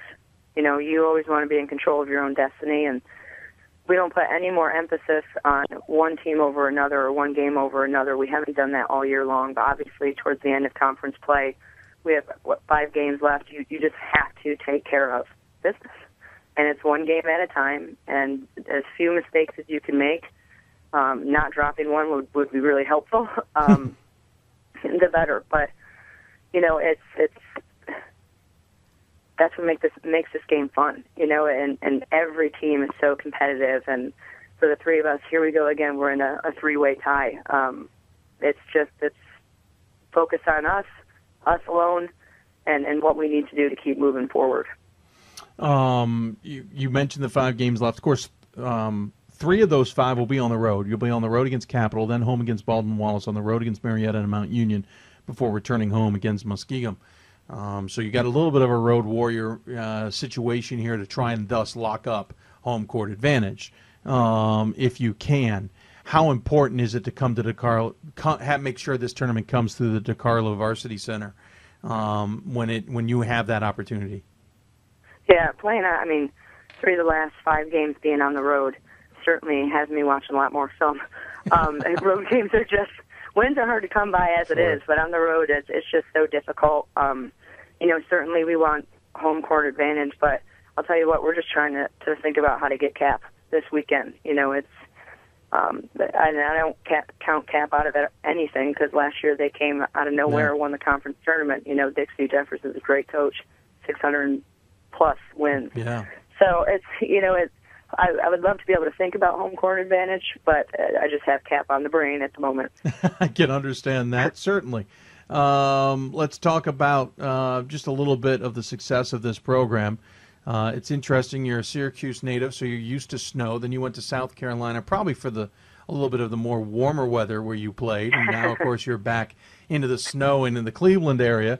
Uh, and you've made an immediate impact, if, if I'm not mis- you know, obviously second season. Um, seven total losses so far, 22 and five last year. Um, did you expect to have that big an impact with this program uh, this quickly and, and have the this blue streak squad uh, maybe stealing headlines from the men in a little bit and at the same time you know making some some incredible strides in, in such a quick quick amount of time?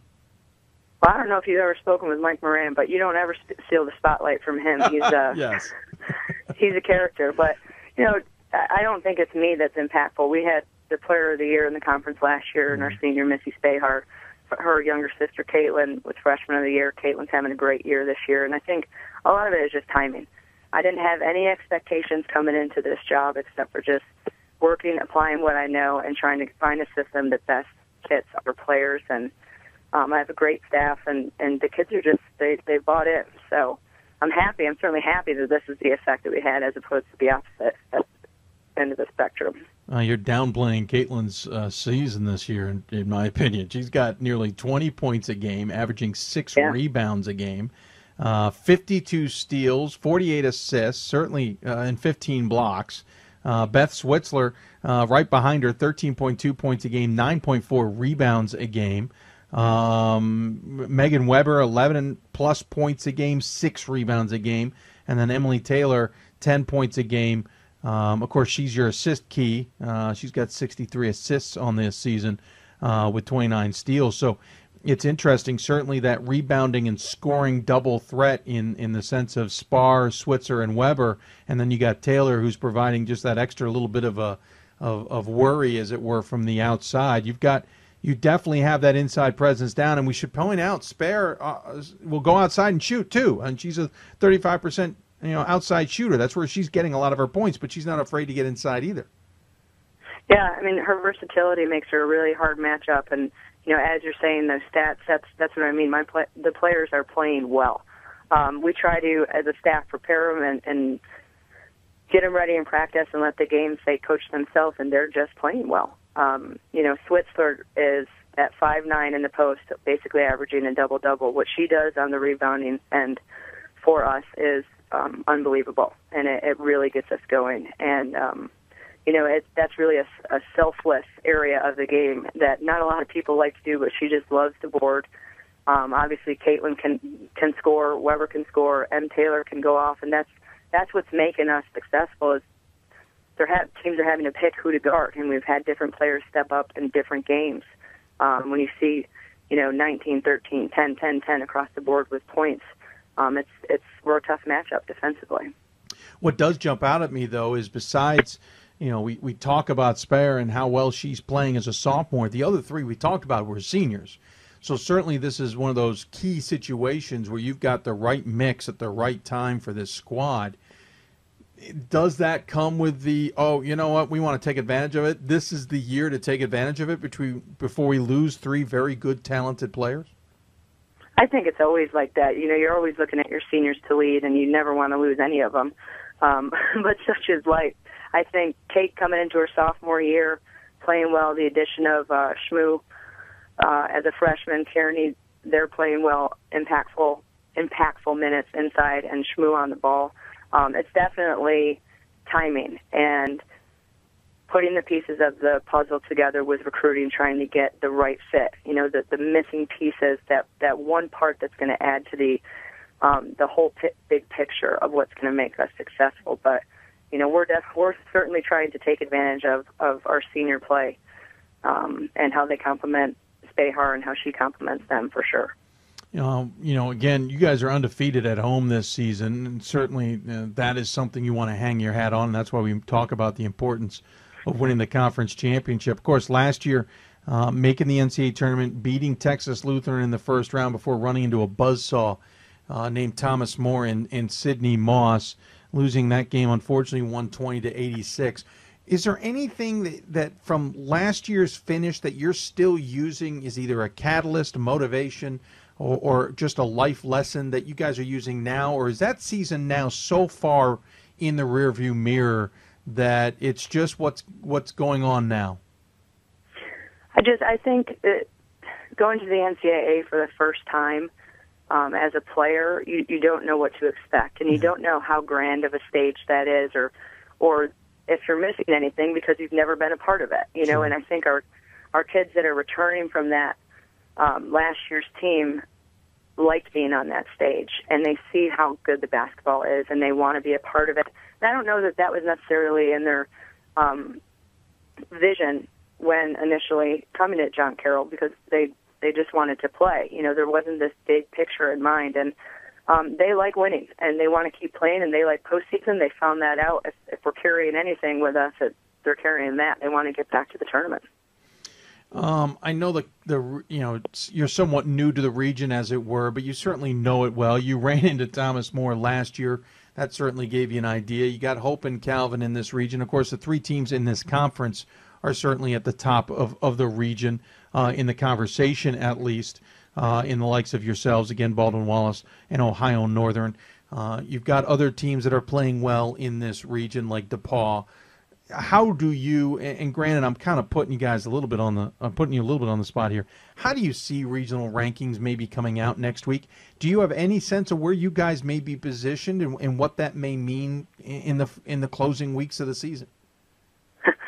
Um, i know we'd rather be closer to the top than the bottom yes. but like you said you got hope DePauw Cal, uh, calvin thomas more. It's just it's a heavy packed region of um, you know heavy hitters so to speak and that's what I'm saying. Where we want to be in control of our own destiny. We know that this this is it comes down to those regional rankings when getting picked for the tournament. So we we have to close out strong and um, you know make sure that there, there's no quote bad losses or um, you know just in comparison and not have to think about another team having to lose for us to be able to go to the tournament. So I, I don't know where we would fall. I would, I would like to think we're somewhere up top, but it's that's a that's, a system I'm still learning. sure. I, well, it's a system we're all learning, and we've been covering yeah. it for a long time. So uh, welcome yeah. to the crowd. Uh, okay. don't worry. Uh, we, we might have more experience with it. Doesn't mean we aren't still surprised when regional rankings uh, come out. Coach, uh, I appreciate you taking the time to, to join us. I, you mentioned you're pouring over videotape and, and, and trying to get ready for those games ahead. What do you hope your team is doing? Not necessarily in the pra- on the practice court where you can see them, but I mean outside of that. What do you hope that, that is going through their heads, or what they may be doing uh, to prepare for the last five? They just need to stay loose and not put pressure on themselves. Um, you know, the, the the season it's it's long you have to have physical endurance, but you also have me- have to have mental and emotional endurance, and just keep themselves in check. You know, you can't get too tight. You can't keep thinking five steps ahead. It's really got to be that day to day mentality of how can I win today, and it, and it is in practice, and it is as being a teammate, a good friend. Um, you know, and they're and they're great about it. I've got great captains, strong internal leadership. It makes my job a lot easier. Well, it's certainly been an impressive season. Been an impressive two seasons, really. 11 and 2 in conference, and of course 18 and 2 overall with five games left. I appreciate you taking the time to come on the show. As always, we give the coach the final word. Any final thoughts you'd like to share with those who may be watching? No, Dave, I just want to thank you for, for covering women's basketball and for what you do for D3, and uh, always enjoy talking to you. Well, thank you, Coach. Take care of yourselves and uh, have a good rest of the season. Okay, you too. Coach Marone joining us here on Hoopsville. As we mentioned, 18 and 2 overall. Got that game against Capital coming up here on the road this weekend. Baldwin Wallace still ahead. Big key game at the top of the conference. Marietta Mount Union Muskingum to close out the regular season. For the Blue Streaks uh, in University Heights, Ohio, right outside of Cleveland. Speaking of another town that got buried. So that's your Great Lakes region. Thanks also to Lenny Reich to joining us talking about the men's side of things. Going to take another break when we come back. We'll keep up the women's basketball theme, as it were. We're going to jump out, though, to Minnesota and talk about the Bethel Royals. You're listening to Hoopsville, presented by D3Hoops.com and the National Association of Basketball Coaches. If you have any questions for us, tweet us at D3Hoopsville or hashtag Hoopsville. Email us, hoopsville at D3Hoops.com or on Facebook at Facebook.com slash Hoopsville. More Hoopsville right after this.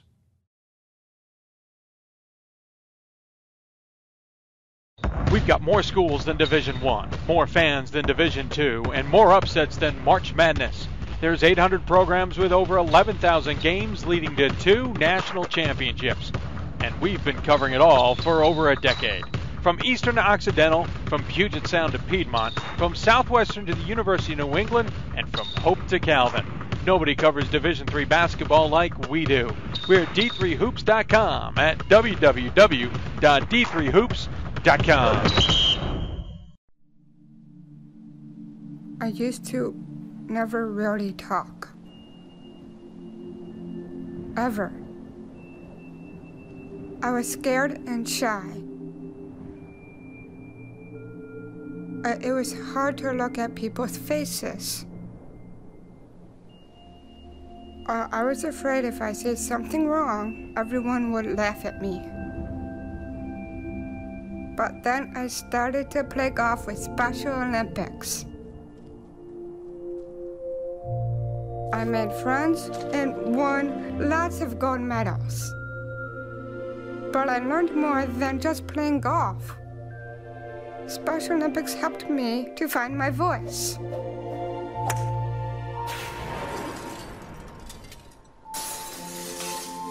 And now everyone else is speechless. And welcome back to Hoopsville, everybody. Hope you are enjoying the show here on Thursday, February 5th, as we are well into uh, February, obviously. And I say well into, it certainly feels that way at this point in the season. Talking across the country, as it were, and uh, uh, one of those, uh, you know, trying to talk to teams and maybe we either don't get a chance to talk to or just hiding under the radar, let's say. One of those teams coming out of the MIAC in women's basketball. Oh, I got to do this over again.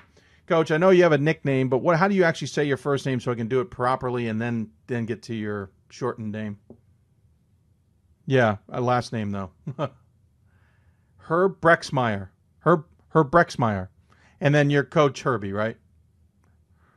Herb Brexmeyer. Okay, let me do that again, we'll get that. At least I want to say it right the first time, and then we'll go from there. Three, three, two. And welcome back to Hoopsville, everybody, here on Thursday, uh, G- February 5th. I wanted to say January. It's a little, we've gone past that point. If you have any questions for us, you can always tweet us at D3Hoopsville or hashtag Hoopsville. You can also email us, hoopsville at D3Hoops.com, or join us on Facebook at Facebook.com slash Hoopsville. You know, a lot of point this time of the season, I, I'd like trying talking to teams are maybe just under the radar, or maybe those teams that nobody's paying attention to are going to be the ones you want to be paying attention to by the end of the month, or maybe showing up in regional rankings in a week.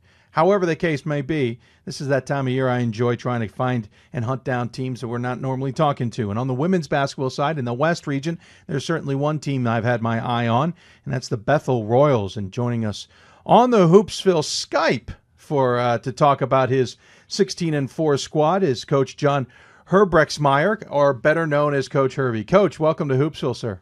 Thanks, Dave. Appreciate it. Absolutely. Appreciate you taking the time. Listen, uh, terrific season so far 16 and 4 overall, 10 and 3 in a rather uh, headline dominated MIAC and not necessarily for you guys, but for others. We'll talk about that in a bit.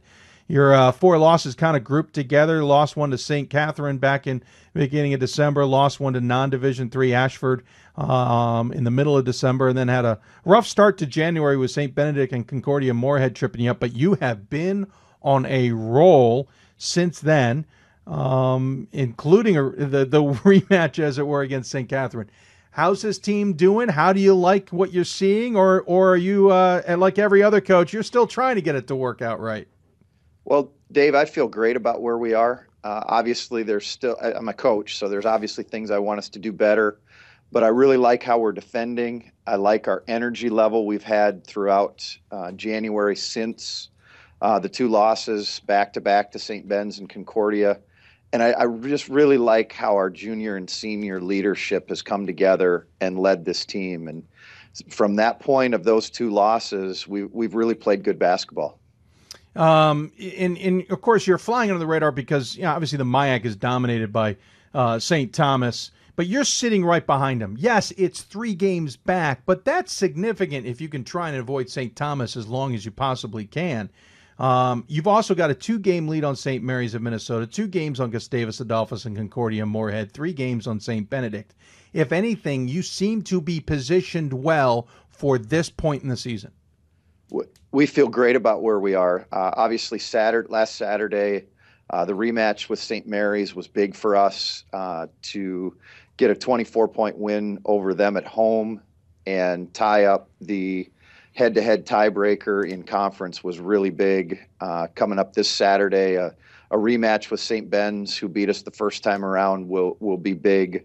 But we feel great about where we are. We're positioned well to uh, get a good high seed in the MIAC playoffs and put ourselves in position to make a postseason run. Yeah, last year I was talking to St. Thomas. Certainly, I was also talking to St. Mary's, and I was, and that was kind of the makeup of the conference. You guys have entered that fray and certainly changed the uh, the equation, as it were, a little bit. Is it created a bit of buzz on campus because the men's team's playing pretty well as well?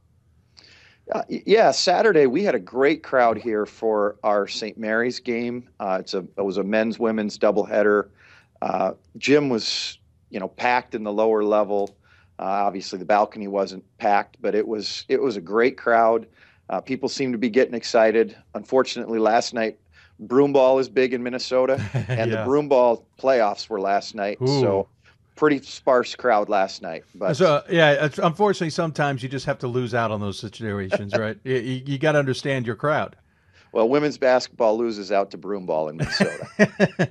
Well, hey, listen. Last year, you guys losing the semifinals to St. Mary's, who you were talking about, uh, getting the win wi- against uh, back on last Saturday.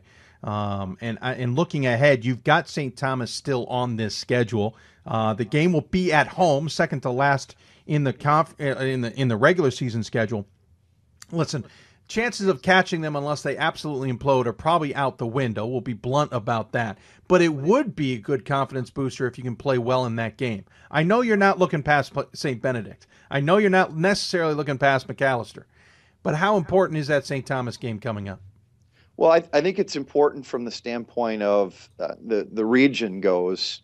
Uh, we've put ourselves in a good position, I think, to potentially be ranked next week when the regional rankings come out for the first time. And I think that game will be a, a really good barometer game to see, you know, where do we rank against one of the clearly top two teams in the region. Well, what's really interesting too is this is the only time you guys are facing them in your offset schedule in the MIAC, which is semi new. I don't want to say it's absolutely new, but th- so it's fascinating that this is your only chance to see the Tommies and them to see the Royals, especially to be the second to last game in the season. That's an interesting position for this game. It, it it's just the the way things worked out. Um, we're we're only playing uh, basically a round plus a little more than a half. So there's Yeah. four teams you only see once, and that St. Thomas game was one of those games. And just the way it was positioned is second to last game on the schedule. When it when it came out, Ruth's a good friend of mine, the head mm-hmm. coach at St. Thomas. You know, we immediately got on the phone and we were like, that game could be a really big game and and that's the way it's shaping up. Even though I, I don't, I, unless you're you're right, unless they completely implode, we're not going to catch them. But we we feel like that can be a good game to kind of see where we're at going into the MIAC playoffs. So Talking to Coach Herbie here of Bethel, the women's team certainly having a good season. We'll quickly touch on the region here before I want to talk about your team. Um, you talk about St. Thomas being one of the top two. Your region, of course, has the Northwest Conference in it. Uh, Yep. George Fox is certainly playing well. You never know about Lewis and Clark, though certainly coaching change there. But Puget Sound and uh, Whitworth's playing and having a good season. You got the SCIAC and Claremont Mudd Scripps is certainly having a terrific season this year. That takes away nothing from anybody else in the in the region. It's an interesting setup. You've served as a RAC member before. Not trying to get you to read the tea leaves necessarily, but from your vantage point, how fascinating could next week's regional rankings be? Well, Dave, I, I see it working out this way. You've you've got the clear top two of St. Thomas and George Fox, who neither one have a loss. Uh, when I look at George Fox's strength of schedule, you know, in the 600s, uh, they'll probably end up number one because of that SOS. Uh, and then you've got St. Thomas, probably right behind them. You've got Whitworth, who's only got one loss to a Yeah. Division three in region, and then Puget Sound, uh, the third team from that league. Uh, you know, unfortunately for the MIAC, uh, both Concordia and St. Ben's went out there and played and lost on their home floor. Mm-hmm. So I look at them probably at four, and then I think there's a large group of us from five through eight, including you know Claremont from the SCIAC, uh, a couple teams from Iowa, ourselves, St. Mary's. Um, you you got to look at all of those teams, and then I think it's pretty messy from four through eight. As a result, that probably probably understood al- already the chances of being positioned for an at-large bid could be interesting because the teams you mentioned ahead of you, really only one of them may be left on the board after AQs are all said and done, barring a number of upsets. So you really want to kind of position yourself, even if it is five, six, seven, eight spot, as best as possible there. and and that's what we've ever since the loss to Concordia. The the reality. I mean, I just told my team. I, I came in and said, you know, the regular season is probably dead. We are we are playing now to position ourselves for the MIAC playoffs and to potentially get an at-large bid. We we need to be the second team in the MIAC to give ourselves the best opportunity at, at an at-large if we don't win the MIAC playoff. Interesting point of view. Certainly blunt. I like that from a coach versus the usual coach speak. Um, speaking of your team, this is certainly a senior led team. You have a number of seniors on it, but you also have a lot of juniors on this squad. Um, this is a team that uh, is outscoring its opponent by 12 points a game. You're only allowing 55 points. It's certainly uh, something to, to, to applaud, as it were. Um, you're led by a junior, though, and your senior, uh, Rachel uh, Parupski. I'm sorry, I tried to add an extra letter in there. Rachel's nearly 14 points a game. Uh, Callie Zimmerman, uh, 13 points a game. They certainly seem to be your catalyst. And of course, Zimmerman's a sophomore. So while you've got all this senior leadership, your two top threats are underclassmen. They are, and and that inside game really creates opportunities for us.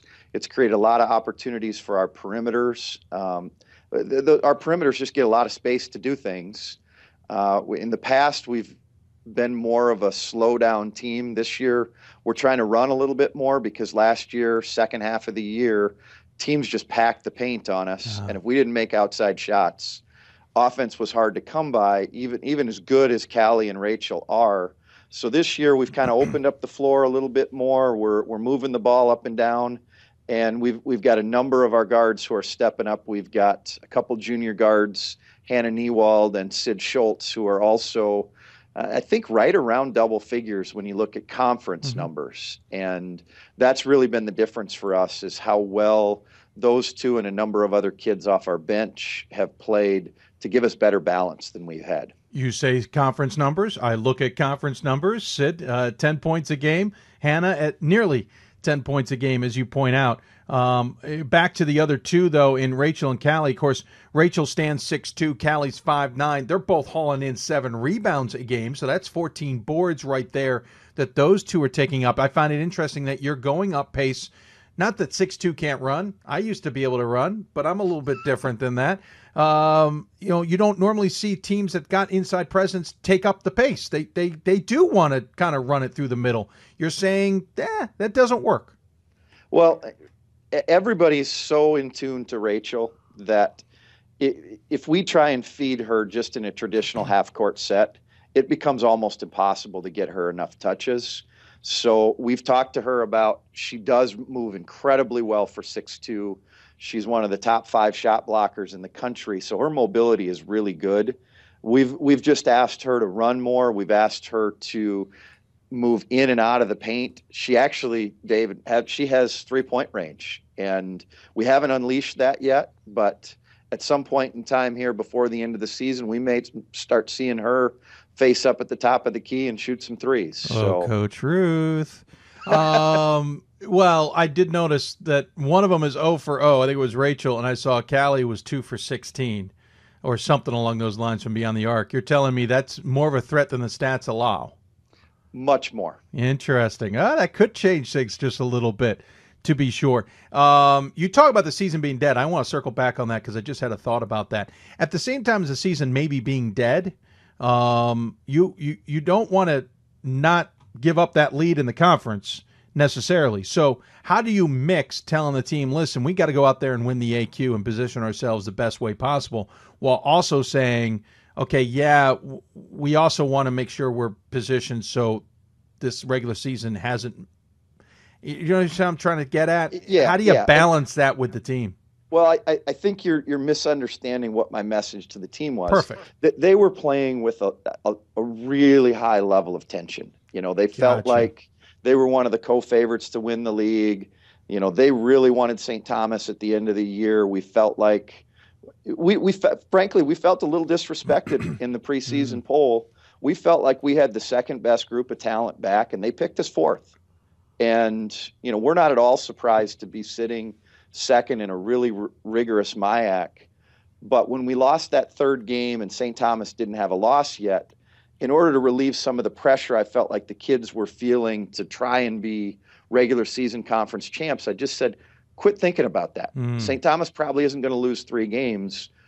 we just need to go concentrate on the process of being the best team we can be and play to position ourselves for the conference playoff and to potentially get an at large bid if we don't win that uh, conference playoff.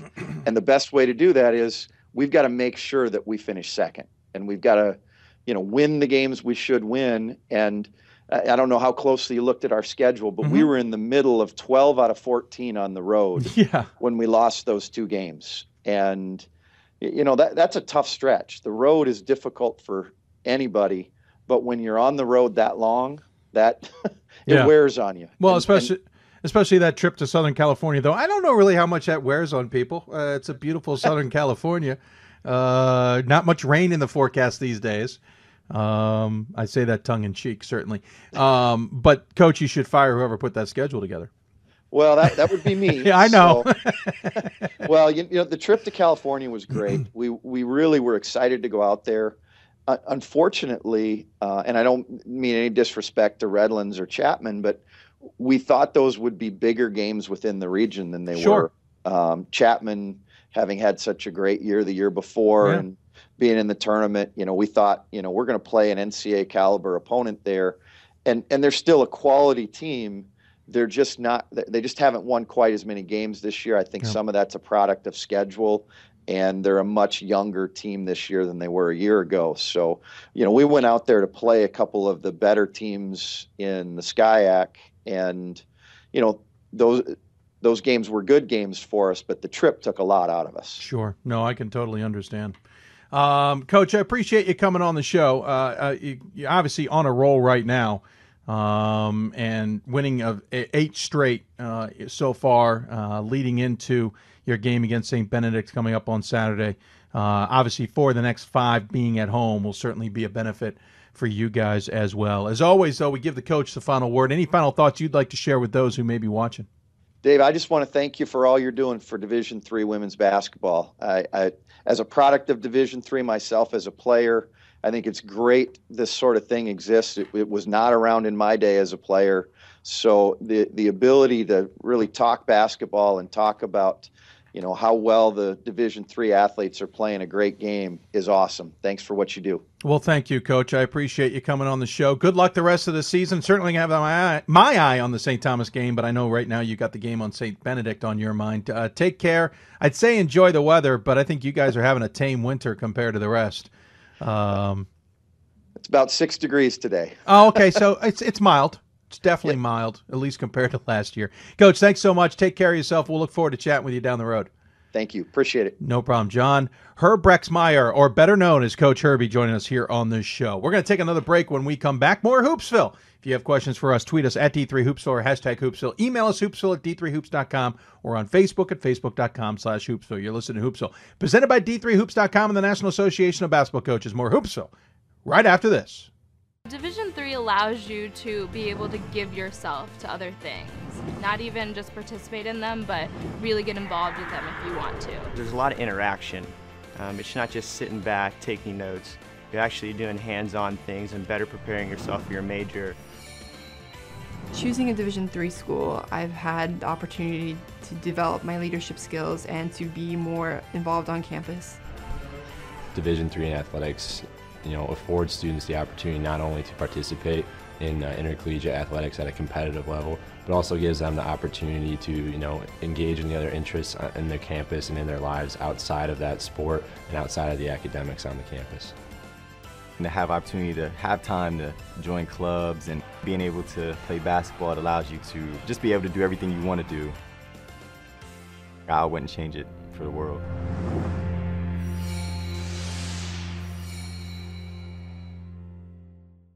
We've got more schools than Division 1, more fans than Division 2, and more upsets than March Madness. There's 800 programs with over 11,000 games leading to two national championships. And we've been covering it all for over a decade. From Eastern to Occidental, from Puget Sound to Piedmont, from Southwestern to the University of New England, and from Hope to Calvin. Nobody covers Division III basketball like we do. We're at d3hoops.com at www.d3hoops.com. And welcome back to Hoopsville on this Thursday, Friday, uh, February 5th. Hope you're enjoying the show. Reminder we're having a little fun today. Uh, if you can spot three major differences in the in the show in in our backdrop whatever it is three major differences in uh, the setup uh, or or in what you're looking at um, the first three to get me each individual one will get a free t-shirt from us so uh, again if you want to pick out one or you pick out two or you pick out all three that's fine each one gets it but once one item has been picked we got to go to something else so uh, maybe it behoove you to find all three First three people Twitter, email uh, are the ways to do it at D3Hoopsville or hashtag Hoopsville. Email us hoopsville at D3Hoops.com. You can even join us on Facebook at Facebook.com slash Hoopsville. Um, talking a little bit under the radar today, as, as we've talked a, uh, a lot. Certainly, a couple of the teams that have been under the radar are top 25 ranked. That doesn't mean they're necessarily on anybody's radar, um, but that certainly doesn't mean we only talk to top 25 teams uh, as Bethel women, as we just got done talking to, would be a testament of that. Well, one of those other teams that is certainly under the radar, as it were, is in one of the other regions we talk about on on Thursdays. Uh, you may not think of them as an East Region team, but as of this year, they are an East Region team. And joining us from the uh, East Region, as it were, in the NEAC and Lancaster Bible is their head coach, Marshall Tagg. And joins us via Skype. Coach, welcome to Hoopsville. Thanks, Dave. Appreciate it. Uh, thanks for uh, everything you do for Division Three uh, basketball hoops, and and uh, thanks for the the time uh, tonight. Appreciate it. I appreciate it. Thank you for coming on. Listen, team is under the radar. Let's be honest, because the NAC, NEAC tends to be under the radar. Yeah. Uh, team is 16 and two overall. You're 10 and one in conference action. You rattled off 15 straight games after losing the opener to Messiah beating the likes of Elizabethtown and Eastern. Um, you got into conference play, certainly played well, and then eh, those darn pesky Bison of Gallaudet came up and nipped you guys uh, pretty good, 64-46 back on Saturday. Got back on the boat and back on the ship, back on the winning ways, however you want to say it, against Penn State Abington, and you got Penn State Berks now ahead of you on Saturday. That's the nuts and the bolts of it. How's the season from your perspective? Um, obviously being being 16 and 2 and, and 10 and 1 in the conference you, you know it's hard to complain um, too much anyway but as coaches you know and as perfectionists we we like to always see our teams play better. And that's uh, still where i'm at. I'd like to see our team play better. And really um, uh, you know, you, you mentioned we won quite a few games in a row. I, I still felt like we were pretty inconsistent uh, uh, from a nightly basis, and and uh, you know, one night defense would be really good, the offense wouldn't be very good, and then uh, you know, kind of vice versa uh, the next night. So I think something that, that we still are looking at is is the consistency overall from both ends of the floor. Um, certainly, consistency is what every coach would love to see, and, and, and they'd also love to see a 15 game winning streak, and it's it's nice to get that rattled off. Certainly, mm-hmm. um, and especially when you're playing Messiah, Elizabethtown, and Eastern to start the season, and, and Messiah is the only one that kind of gives you the ding there, and it was a tough welcome to the season. Yeah. Rest of the, rest of the way has been conference action um, for the most part in a conference that isn't. We wouldn't say the top half right. of Division Three. So how do you keep the guys focused and, and appreciate what they're doing while at the same time understanding the landscape ahead of you? Yeah, well, I, I, think you know focus is a big word. It's it's a big word that we've used uh, a lot, especially of late. And uh, we understand that that yeah, maybe our conference isn't uh, uh the top of the Division three ranks, but that being said, it's our conference, and it's and it's who we are, and it's it's the teams that we play against. And um, just like any co- any conference in the country, anybody can beat anybody on any mm-hmm. any given night, and and we we try and keep the mentality of uh, you know we got to work our butts off every single day and and not get comfortable and uh, not get complacent and and uh, you know fight those tendencies that tend to come up. And I think that's something you know last week leading into the the Gallaudet loss was we I think we got a little bit comfortable. I think we got a little bit complacent and uh, that showed in in those two games that week and and finishing off with the loss to Gallaudet and and also didn't help. We didn't put the ball in the hole. But um, I, you know that's a daily grind. That's that's part of the process in which we um, take on, and, and, and we really we we really try and focus daily on, on on working really really hard. Yeah, you talk about that week. Talk about interesting. You take on Wilson. yeah. um, in conference action. They are three and fourteen overall, two and eleven in conference. You put up 101 points. They put up 93. You then turn around against Gallaudet. Game again, both games on the road.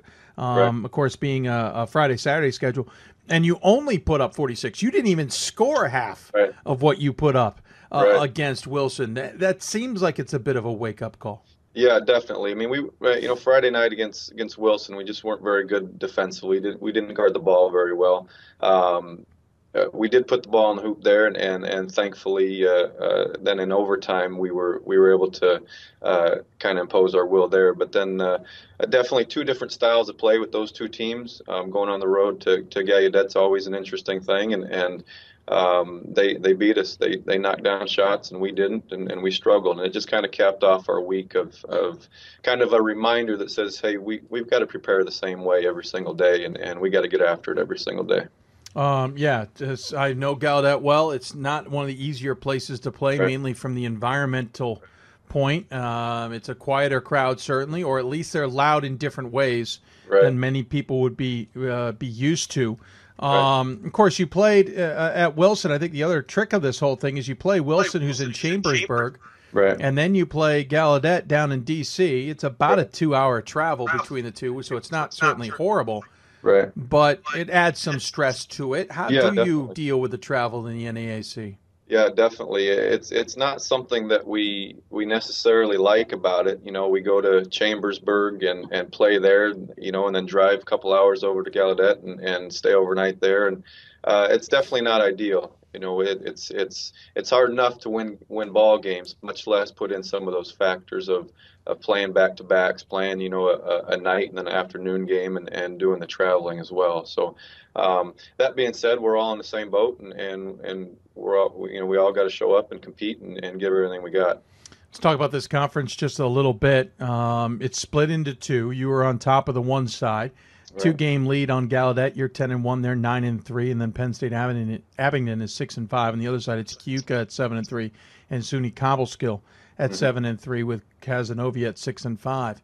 Um, tell everybody just a, an idea of this conference. Again, it's all in the East region now, which right. certainly changes that landscape just a little bit of how you'd be regionally ranked. Should you be regionally ranked? Right. But how much? Explain to everybody how this how this conference does end up determining its conference champion in AQ.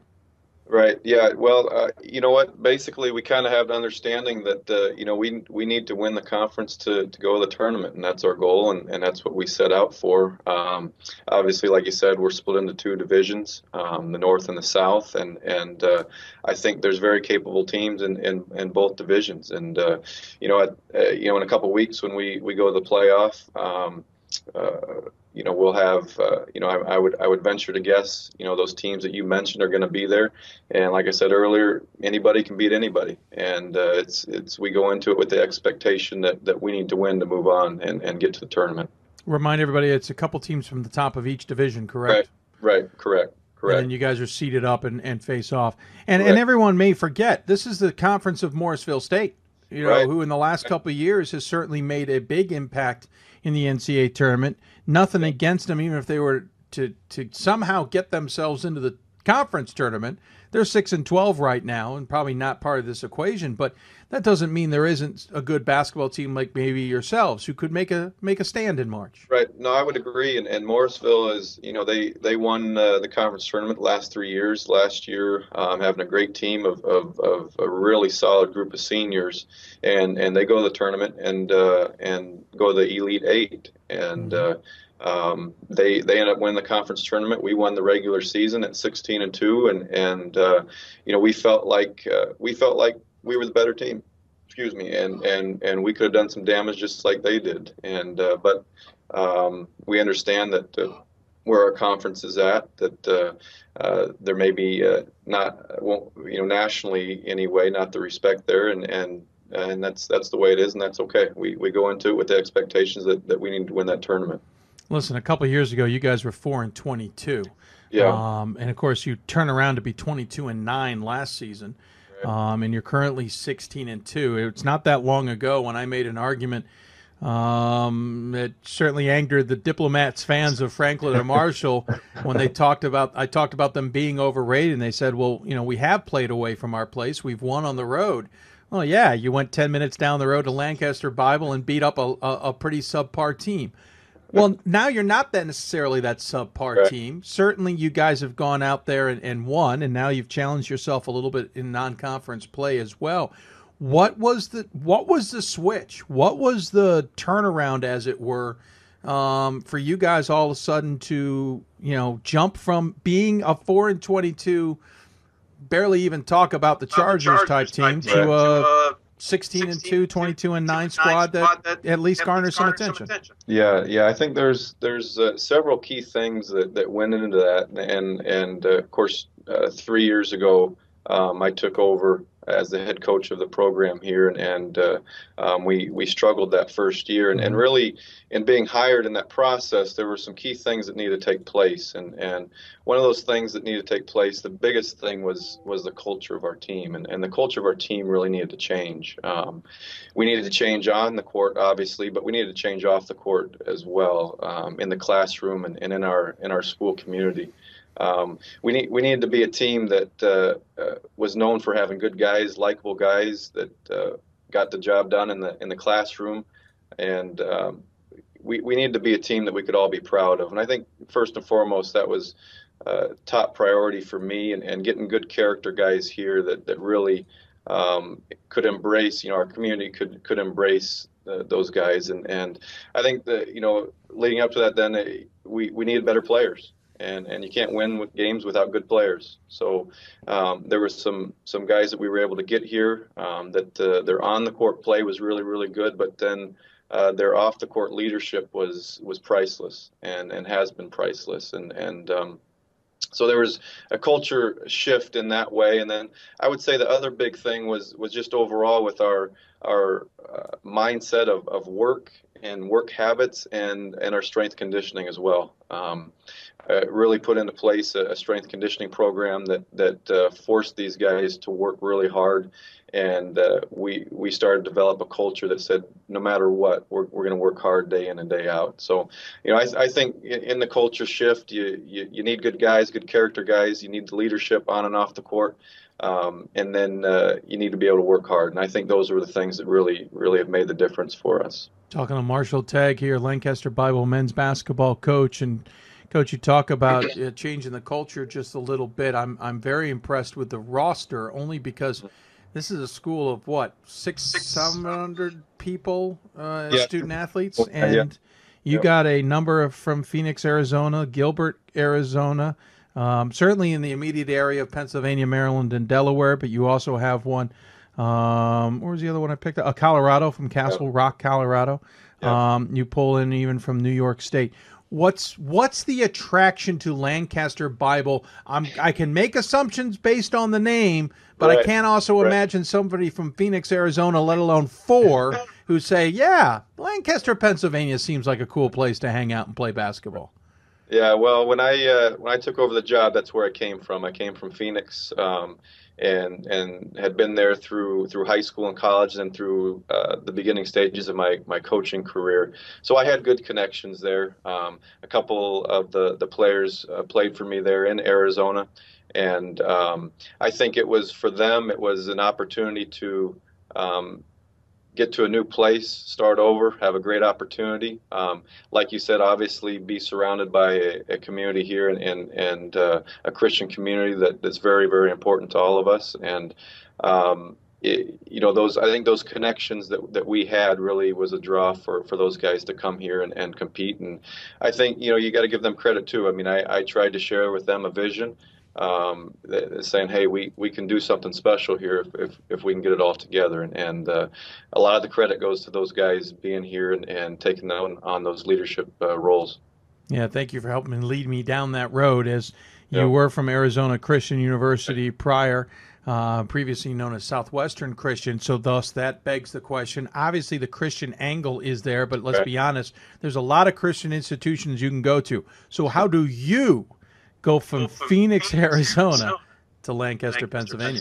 Yeah, I don't know. There, I don't know if there's any logic or rhyme or reason to to that. Um, really, it was a time in my career that it was it was uh, time to find something new and, and different, and and uh, these doors just opened, and and for whatever reason, one thing led to another, and um, my my family felt like, you know what, this is this is the place that we need to be, and um, uh, uh, you know, it couldn't have worked out any better. And um, we find ourselves here. So there are still days that we wake up and we wonder what we're doing in Pennsylvania. The, the, without question, that we have those days. But there's uh, no such thing as dry heat here.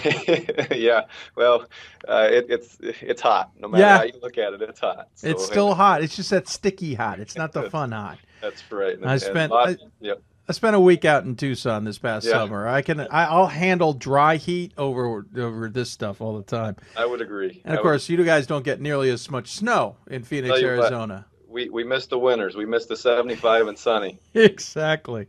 Coach, so what's the goal here? You've got, believe it or not, seven games left, which is a lot of basketball to be played um, in the next, you know, essentially three weeks uh, between this the seventh and the twenty first. You'll slam those seven games in, um, and a lot of them on the road. You'll be on the road against Penn State Berks, home against Bryn Athyn, on the road against SUNY IT and SUNY Cobleskill, uh, on the road against Penn College. Then you get that return engagement with Gallaudet and Wilson. How how tough is it ahead for you guys personally, and and what's the message to the team to keep them focused? Yeah, no, I, I think the message, especially this last uh, three, four days, have been very clear that uh, we're not trying to sneak into anything. We're not trying to coast or slide into anything, but uh, each and every day is important. You know, we we look at the schedule and we have we have those seven games, and, and that leaves us with about eight practices. And uh, if we're not careful, we we kind of take for granted that that time that we have together, and uh, we want to make most of that time. We have four seniors on the team that, that want to give everything they have and they want to they want to go out uh, giving everything they have so um, really it's it's daily just coming together and saying hey we're here to work hard. You know we can't look ahead we can't look behind but but we're focused on today. And and um, you know that's that's you can say that's coach talk, but that's reality. You know, we, we want our guys locked in with what's going on today. You know, we we, we don't want to look past uh, today for tomorrow's practice or this weekend's game, but but really focus on what we can control, and that's that's our effort today. And uh, um, hopefully we can we can continue with that mindset, and we'll let the outcome of, of games take care of themselves, and, and, and we'll just work our tails off. Well, I appreciate you coming on the show. Certainly great to see you guys doing well. The women's basketball team doing well Yeah. uh, Yeah. as well. Of course, uh, hopefully, when if you make the NCAA tournament, you're not rewarded for that 10 minute drive down the road to uh, Diplomats Land. I'm hoping at least we get a little bit more creative with the uh, Chargers. Uh, knowing the committee, they will be, but still, it'd be kind of funny if you guys slept in your own homes in an, on- in an away game for the NCAA tournament. True. I'll tell you what, though, we'll be we'll be happy with anything we get, and we'll we'll compete no matter what. That's for sure. Well, certainly look forward to seeing if you guys make the NCAA tournament. Thanks so much for joining us. I really do appreciate it. Uh, as always, though, we give the coach the final word. Any final thoughts you want to share with those who may be watching? No, I just want to again thank you for your coverage. I mean, you know, Division three basketball is is uh, you know it has its place in the basketball world and often gets overlooked. And, and I really appreciate uh, what you do, what your show does, and what D three Hoops does to to support us. And um, we we can't thank you enough for for what you're doing. Well, thank you, Coach. Appreciate the kind words. Good luck, and we'll talk to you soon. Thanks, Dave. Appreciate it. Marshall Tagg joining us from Lancaster Bible again. Team 16 and 2 overall, 10 and 1 in the NEAC. They are on the road Saturday against Penn State Berks before uh, slamming the rest of the schedule together, as we point out, seven games before they wrap up the regular season on February 21st. When we come back, we'll go to our School of the Week, head up to uh, snowy New England. Who it is, you'll have to wait and find out. City of Salem School of the Week coming up. You're listening to Hoopsville, presented by D3Hoops.com and the National Association of Basketball Coaches. More Hoopsville right after this. College basketball lives in Kansas City at the College Basketball Experience at Sprint Center. The College Basketball Experience is the place to get your game on. It's not a museum, it's an experience you won't forget. Discover the history of the game in the National Collegiate Basketball Hall of Fame, featuring the Gallery of Honor, Mentor Circle, and Honor Theater. Suit up in the latest CBE logoed Nike gear at the CBE Hoop Shop. Elevate your game today and visit the house that college basketball built. I know sports is important, but having the academic part along with it is a big plus. I've discovered in myself, you know, a, a newfound ability to overcome adversity at all different angles. At a Division three school, school is really shaped around you developing yourself as a complete individual. The end result, in my mind, is you just become a very well-rounded person. Before I came into college, I didn't really think I'd be able to balance so much. It helps a lot that you have a family with your team that can guide you. With a D3 school, there's a lot of time for other opportunities. The coaches expect a lot of you during soccer, but after soccer, that's your own personal time to really find out who you are and other opportunities that you can pursue. By balancing all of my interests, basketball, my leadership skills, and academics, I'm able to better prioritize my life and to manage it.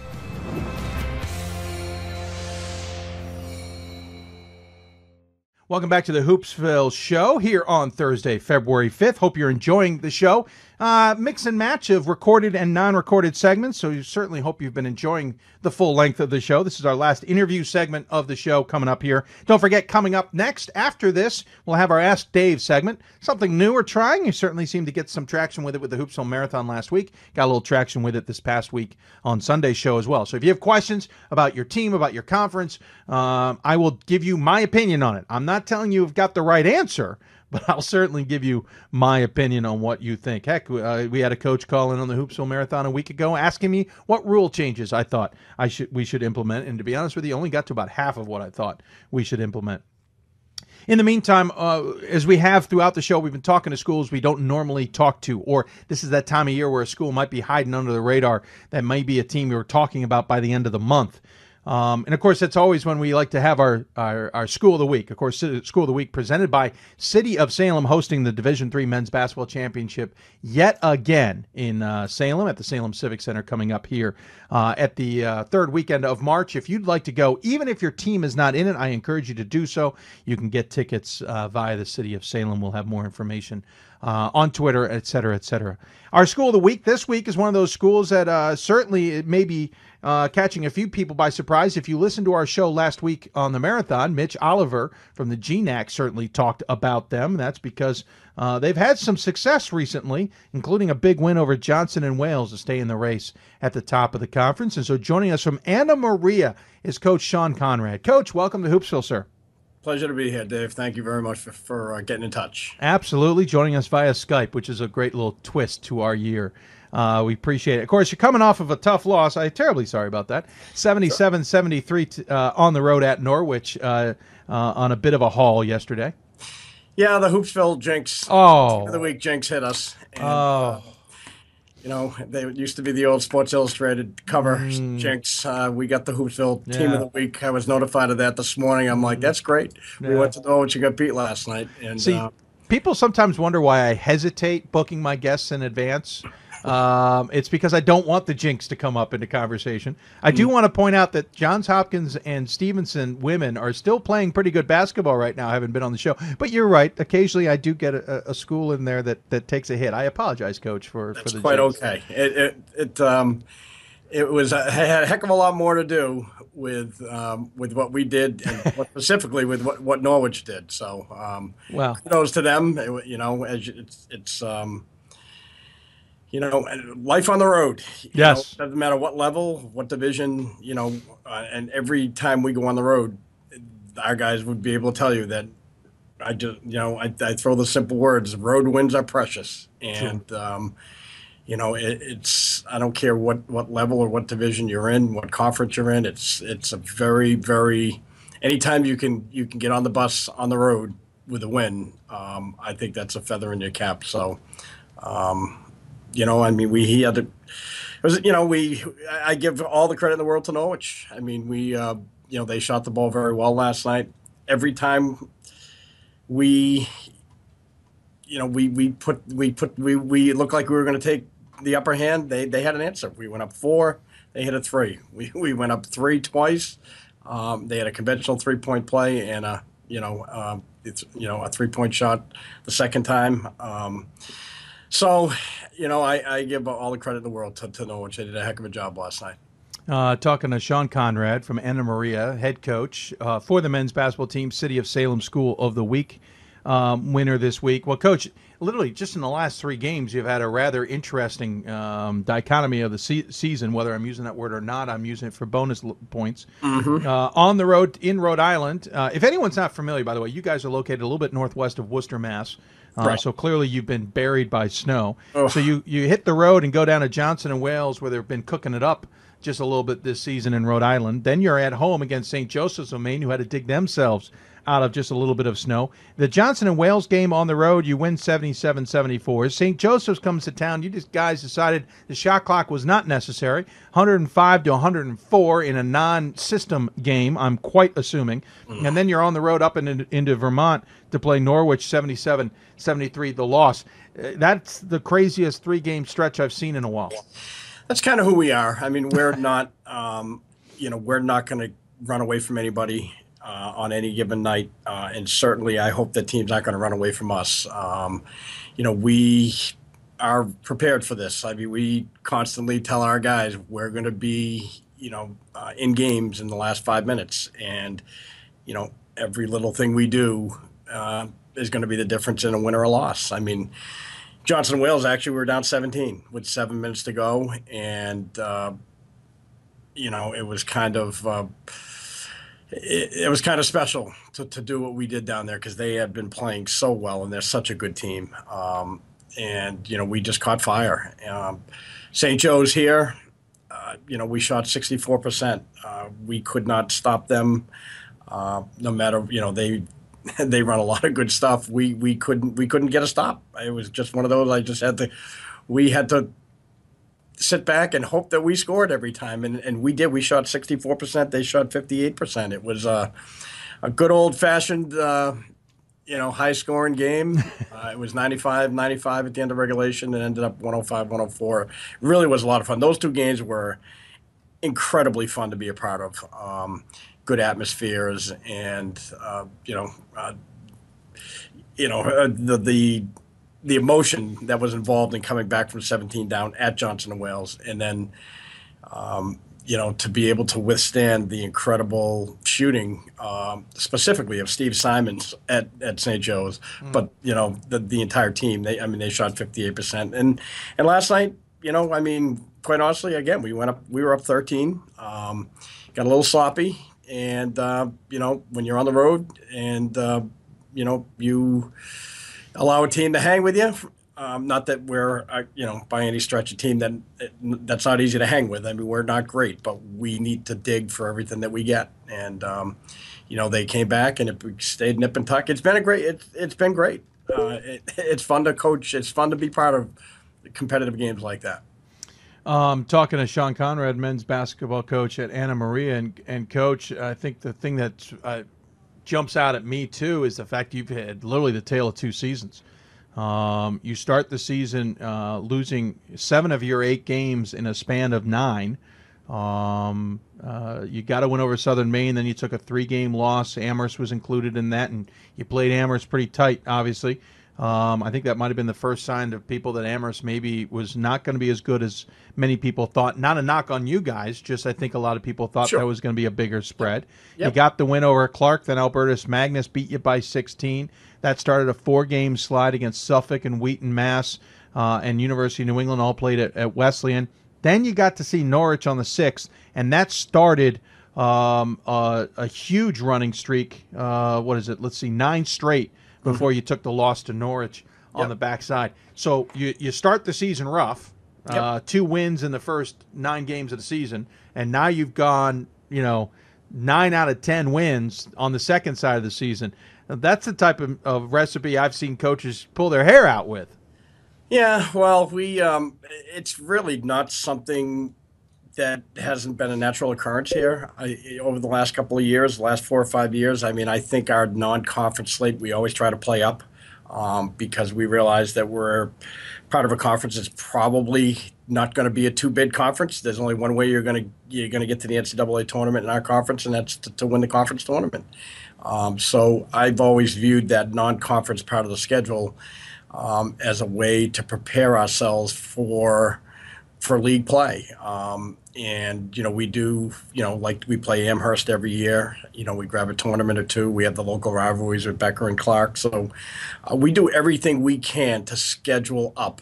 And um, you know I think. Uh, my non-conference record over my career as a coach is not that good um, because quite honestly that part of the schedule is the part of the schedule where we're trying to, you know, throw the greatest challenges at our guys and to try to find out who we are. We're always tweaking with rotations and systems and and what have you. So, um, I, you know, I'm the most competitive guy in the world. Believe me uh, when I tell you that. But I will forego uh, victories in the non-conference part of the schedule if I believe in in the belief that it's going to make us a better team in the long run when it comes to conference play.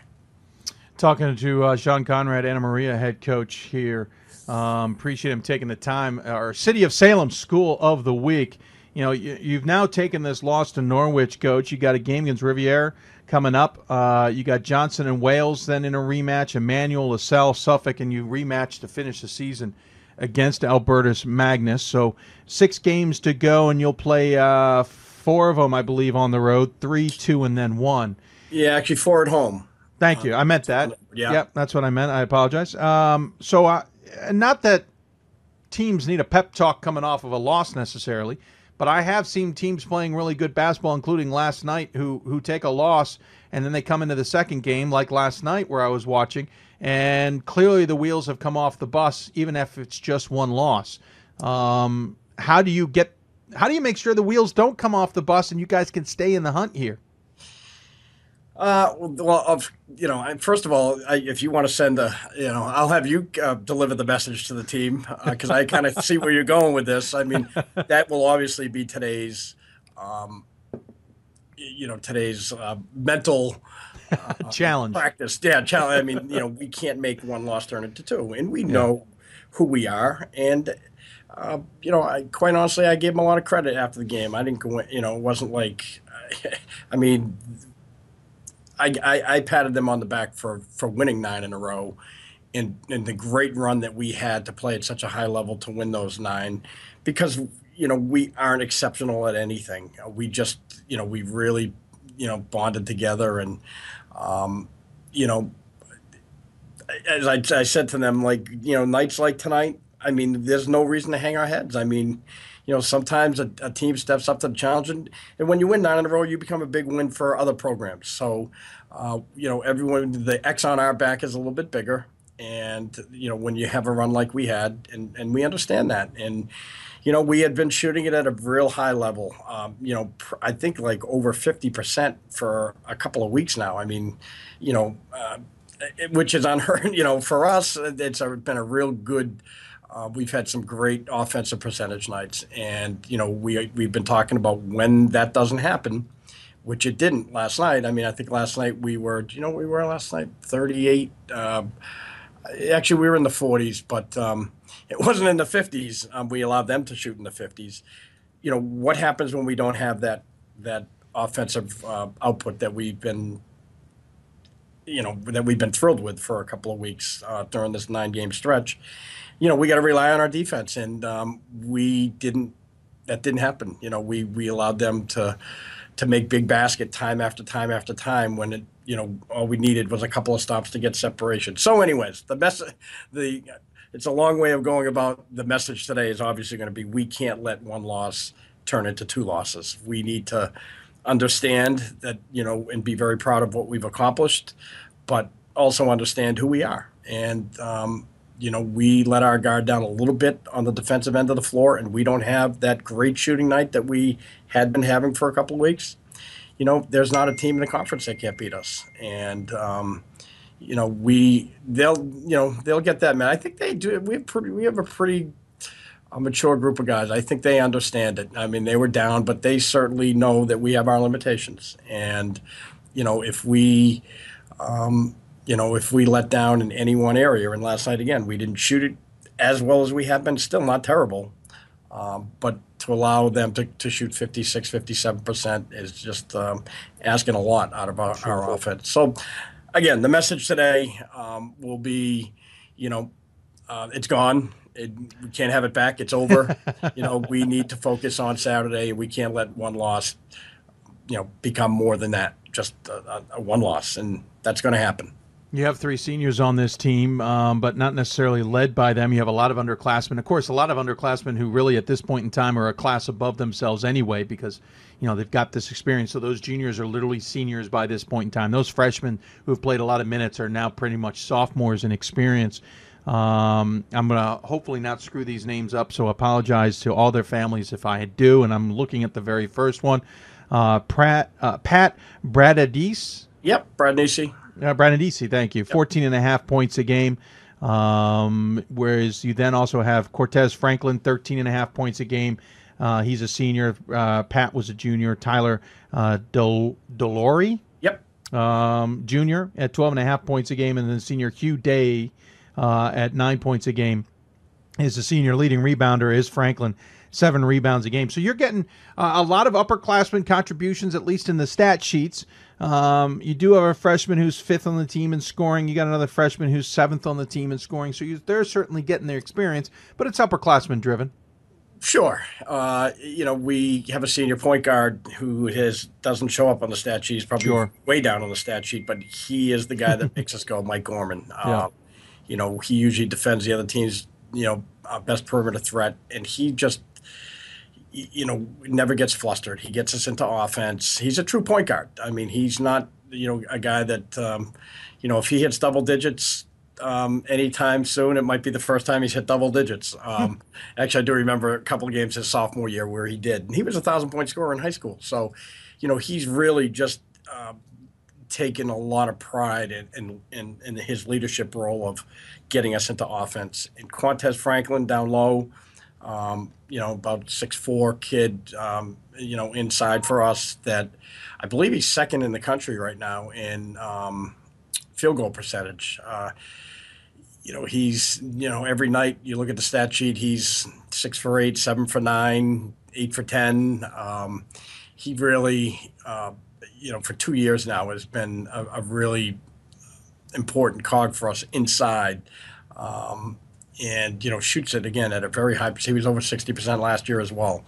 Um, yeah, and then the, two guys on the wings, Tyler and Pat, have really uh, become men. You know, they have taken their first two years and kind of watched those before them, especially their freshman year. Uh, we had a real good run, and they, you know, were, um, you know, starry-eyed freshmen to kind of watch it all happen. But as sophomore, they got a chance to play a little bit, and now they have really, uh, you know, come out and stepped into their own. Um, so we're very, very happy with them, um, as well as Kyle McKissick, who's also a junior. So we have a, a good little group there. That that group of upperclassmen, and then you know, again, coming off the bench, we have you know Corey Pryor, who's done a real nice job for us, um, and our freshman Yusef Fidel, who is uh, you know just a crafty little scorer. He knows how to score. So we have a mix. We we do have some kids that I, I think uh, are really going to keep this thing on solid foundation in the future. But right now, you know, uh, you know, we I guess you would probably call us more of a veteran group Sure. with the juniors and seniors that we have out there. And for G and for Q, it's their last chance. Um, you know, we really are going to do everything in our power to make this, uh, you know, a memorable senior year for them. And um, you know, our motto has been kind of going back to the, your last question about how do we handle today. It's one game at a time, and you know, um, you know, we knew that the, you know going to St. Joe's and going to Johnson Wales were going to be daunting tasks, but we never looked past those. It's you know, let's worry about Johnson Wales today. You know, now let's worry about Norwich yesterday. Today, you know, let's worry about Rivier on Saturday. Let's not, I don't even really look ahead, look beyond that. So you know, one game at a time. We'll take it. Well, I know it's cliche-ish, but Coach speak. I'm reading out of the book. um, you know, it is what it is. I mean, we- and, and we hope to make this a special, um, you know, final month for, you know, Mike Gorman and, and Quantez Franklin. Well, th- uh, it certainly has been special so far, and we certainly appreciate you coming on the show, Coach. Uh, City of Salem School of the Week, though, does have a little bit of a twist. We had to have a little trivia fun. Uh, I know when we started this interview but off air, I kind of told you I didn't think I was prepared. Guess what? Uh, I was able to get some research done uh, on my own, along Huh. with your how SID. that? Your SID was able to help me as well. I think I see her texting away. Uh, we got a couple things we pulled out. Uh, some of them she did not send me. I will take credit that I found a couple things on my own. Okay. Um, so You there are five. You multitask well. I did Uh, notice I- that watching you. Yes, you know, I've got no choice, Coach. This entire stu- uh, show is run by me. Uh, I do not have any right hand man, as it were. Though that would be lovely to solve. I wish it was the Dan Patrick show where I had a few people who could help me with this stuff. Um, but if you don't mind, we'll have some fun with this. The record is five this year, five four five. Uh, it was by another New England school.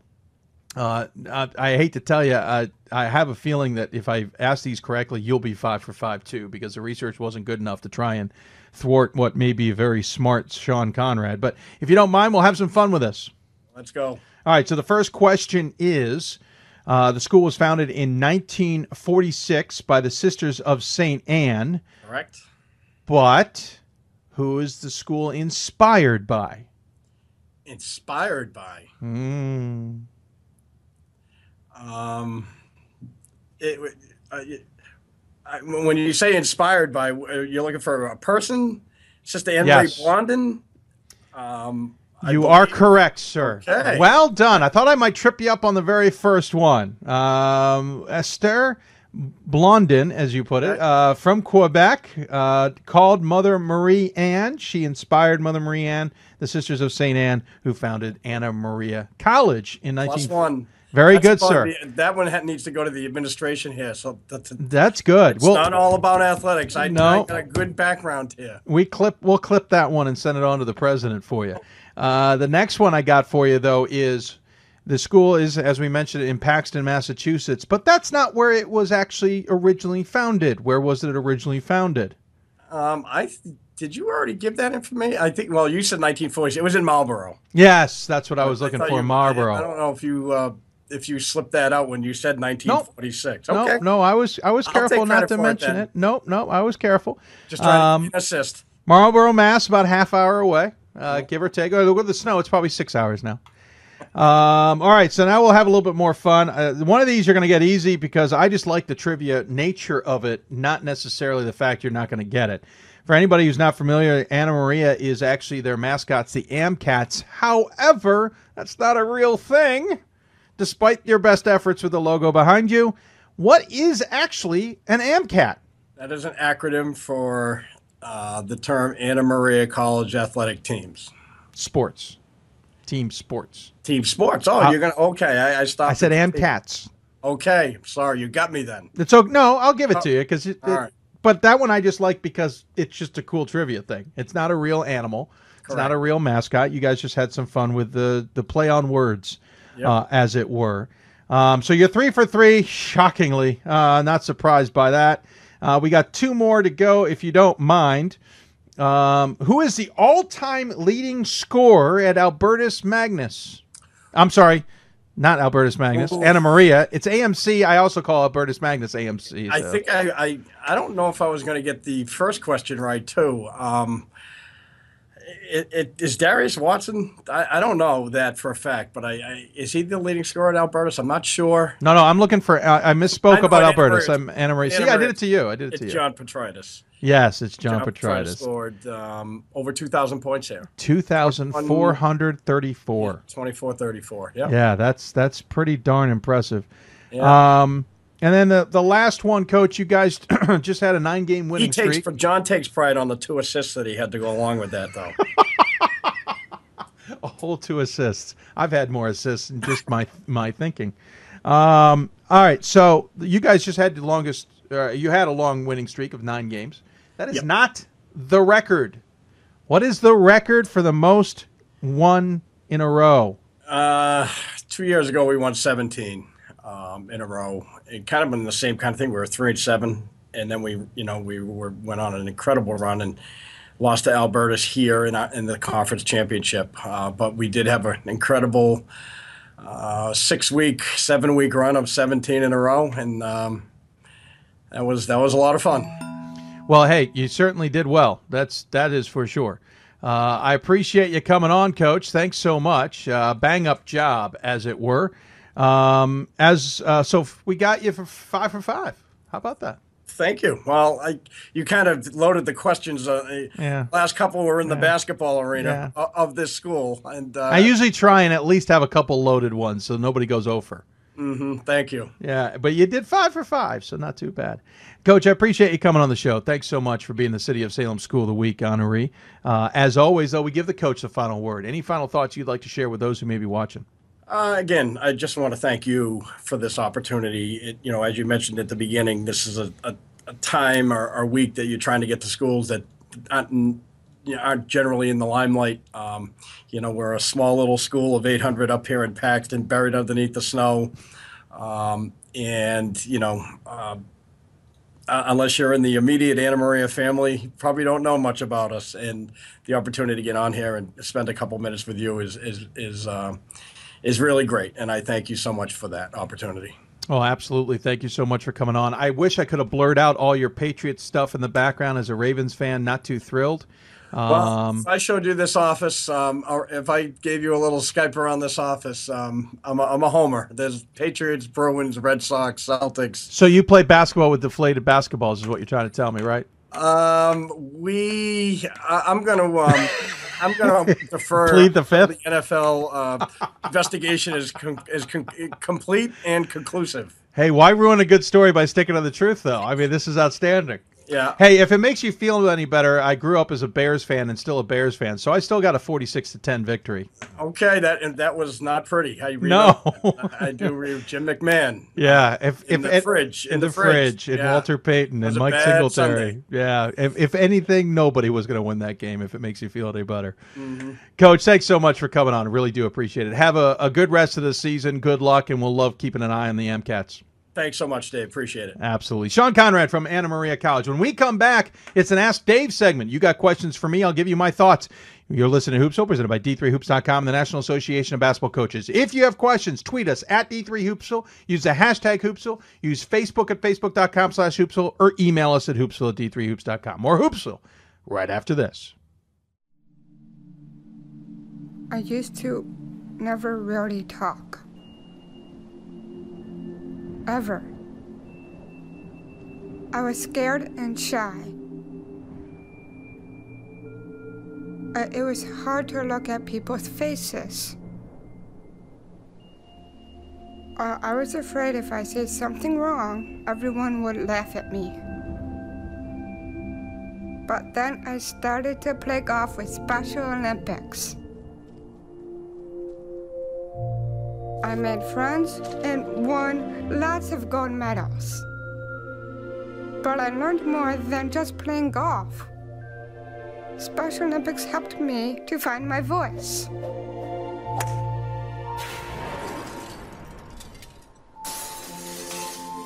And now everyone else is speechless. We've got more schools than Division 1, more fans than Division 2, and more upsets than March Madness. There's 800 programs with over 11,000 games leading to two national championships. And we've been covering it all for over a decade. From Eastern to Occidental, from Puget Sound to Piedmont, from Southwestern to the University of New England, and from Hope to Calvin. Nobody covers Division 3 basketball like we do.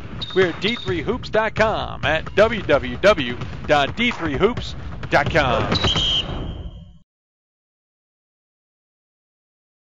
And welcome back to Hoopsville. Sorry about that, folks. Video ran out faster on me than I expected. Uh, if you got any questions for us, tweet us at D3Hoopsville, hashtag Hoopsville. Email us hoopsville at d3hoops.com. Or Facebook us at facebook.com slash hoopsville. It's Ask Dave things. If you have questions that you want answered, ask us those questions. We'd love to hear them, and we'll do our best to answer those questions. You know how to get a hold of us, and we'll certainly look forward to hearing from you.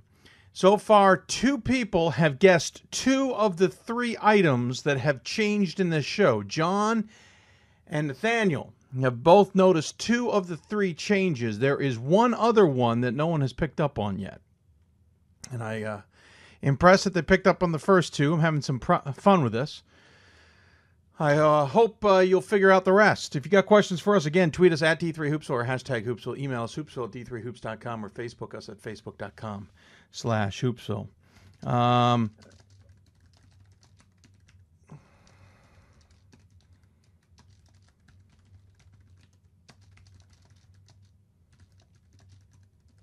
I am here just watching, uh, typing up the uh, ask section here in case you have questions for us. We certainly want to hear from you, so fire away. Again, if you've got questions, let's see. Um, you aren't wearing headphones. That doesn't count, Nathaniel. I, I, I give and take those headphones throughout the show, depending on where our guests are coming from. If they're on Skype, I got my headphones on one section. If they're on a phone, I got them on another. And I've discovered that I don't necessarily need them when I don't have any guests. So headphones don't count. Sorry. Uh, there's one other one I'm surprised no one picked up on. Um, again, if you got questions for us, let us know. Certainly love to hear from you. Sorry about dropping off the face of the earth there for a few minutes or for however long it was. Um, had a mistimed on the interview. I thought I had a couple more minutes. In reality, I did not. So I apologize.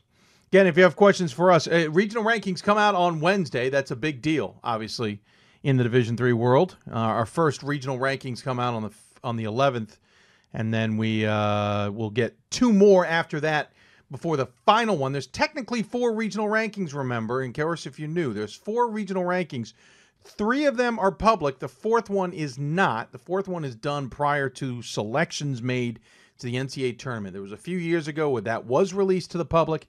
That got put the kibosh on, and not through basketball. I want to point that out. It was not through basketball that that uh, got shut down. Um, other committees in other sports were not happy about releasing that information. My theory on that, in case anybody cares, is that it's it's not the media that they're worried about. It's not the likes of myself or Pat Coleman, Gordon Mann, whoever else uh, on the football side, Keith McMillan and the like, who uh, raise questions about what is going on. Um, it's actually coaches, and I think in other sports, um, they have coaching associations that maybe are not as tied in to the NCAA slash the NCAA committees, even though they are partly and mostly and 50 at least 50% the coaches, they are tied in in some capacity in basketball. Uh, the, we know the NABC has a very strong relationship, um, and that the committee reaches out to the men's basketball committee or basketball association, the National Association of Basketball Coaches, the NABC. Not sure about the relationship with the WBCA as much, but clearly there's a conversation that takes place. I think in some other sports, that doesn't necessarily take place. Um, and as a result, what happens is you get coaches who are very upset with how things transpired and go after the committees without that respect that I think uh, is is there. And so, as a result of that, um, you get committees who don't want to release information. They don't want to be second guessed. I'm not going to fault those committees except for the fact that a those coaching associations and those other sports maybe need to step in and be a mediator and be able to be a voice and while at the same time those committees work with those associations as well to not only dispense information but make the process better that's how this process has improved over the years, especially on the men's basketball side. We have seen that is that working with the NABC has evolved the system. Coaches have a better understanding of how it all works, and at the same time have an input on how it all works. That does not mean I had a phone call with a with a coach today that lasted a, over a half hour, talking about the system and whether playing a game and or against an opponent would has a benefit or a disadvantage. How does it all work? How do all the numbers come together? He wasn't it's not that he doesn't understand what's there. He's trying to get another point of view on it just as I'm trying to get other points of view on it so that when I make my guesstimation or my educated guess I'm basing it on valid information and and what I've learned um, that 30 to 45 minute conversation is beneficial to me because I also get to understand how coaches are looking at it while they're asking me how I'm looking at it. Um, and it's always evolving. As we talked with Lenny Reich, it, the, you get new coaches in there who have a different perspective on things. And so you need a committee chair who's going to kind of oversee it and keep things in in play as it were. So next Wednesday, we're going to get an idea of how this committee on the men and women's side may be or may not be different than what happened last year, for good or better. It does not matter. But for example, on the women's side, Dave Martin's back for a second year. For the most part, the committee is the same. I think they had very little turnover compared to most years. How will that translate? Now that Dave Martin's also been under the committee for a full year and is into his second, how much does that his influence now have an effect? I think last year his influence being a former men's basketball committee chair maybe wasn't fully in effect. No surprise, he got the job a little bit late. On the men's side, we now have a new committee chair in Jeff Burns, who has been on the committee for a number of years. Steve Ulrich, who was on the committee chair last year, is still on the committee. But Jeff's got a different approach to things than Steve does. Um, they both still work together. They both have the same goals. We'll find out maybe if there's a little bit more understanding. I think we had a little bit of misunderstanding in the committees, the RACs last year on the men's side. Still think they did a good job. I don't think they quite understood um, what the what the national committee was trying to get accomplished. We'll see if we see that next week on the on Wednesday. Uh, quick heads up. Usually they say they'd like to uh, release them by about 2 p.m. Doesn't necessarily happen, uh, especially the first one. Sometimes it takes till 4 or 5 o'clock. We'll keep an eye on it. Certainly, it is a Wednesday, makes it a challenge for everybody involved. That happens to be the one day that I am not exactly free and clear to, to focus on those things, but we'll certainly do so. And of course, Pat Coleman, Gordon Mann, the rest of us will keep an eye on things. Again, if you have questions for us, ask us the questions. We have a few more minutes here in this overtime show to get that accomplished. If you have questions about your team, how you think they're doing, or where they're positioned, where I where I think they might fit regionally ranked wise, uh, conference questions, rankings in general, top 25 questions, you name it, ask us. Remember, I also blog my top 25 ballot each week. I released it this week. Certainly garners conversation, but let's remember something, folks. I am one of 25 voters. In other words, the power of my ballot is 125th of the entire thing. Nobody has more than 125th uh, power, as it were.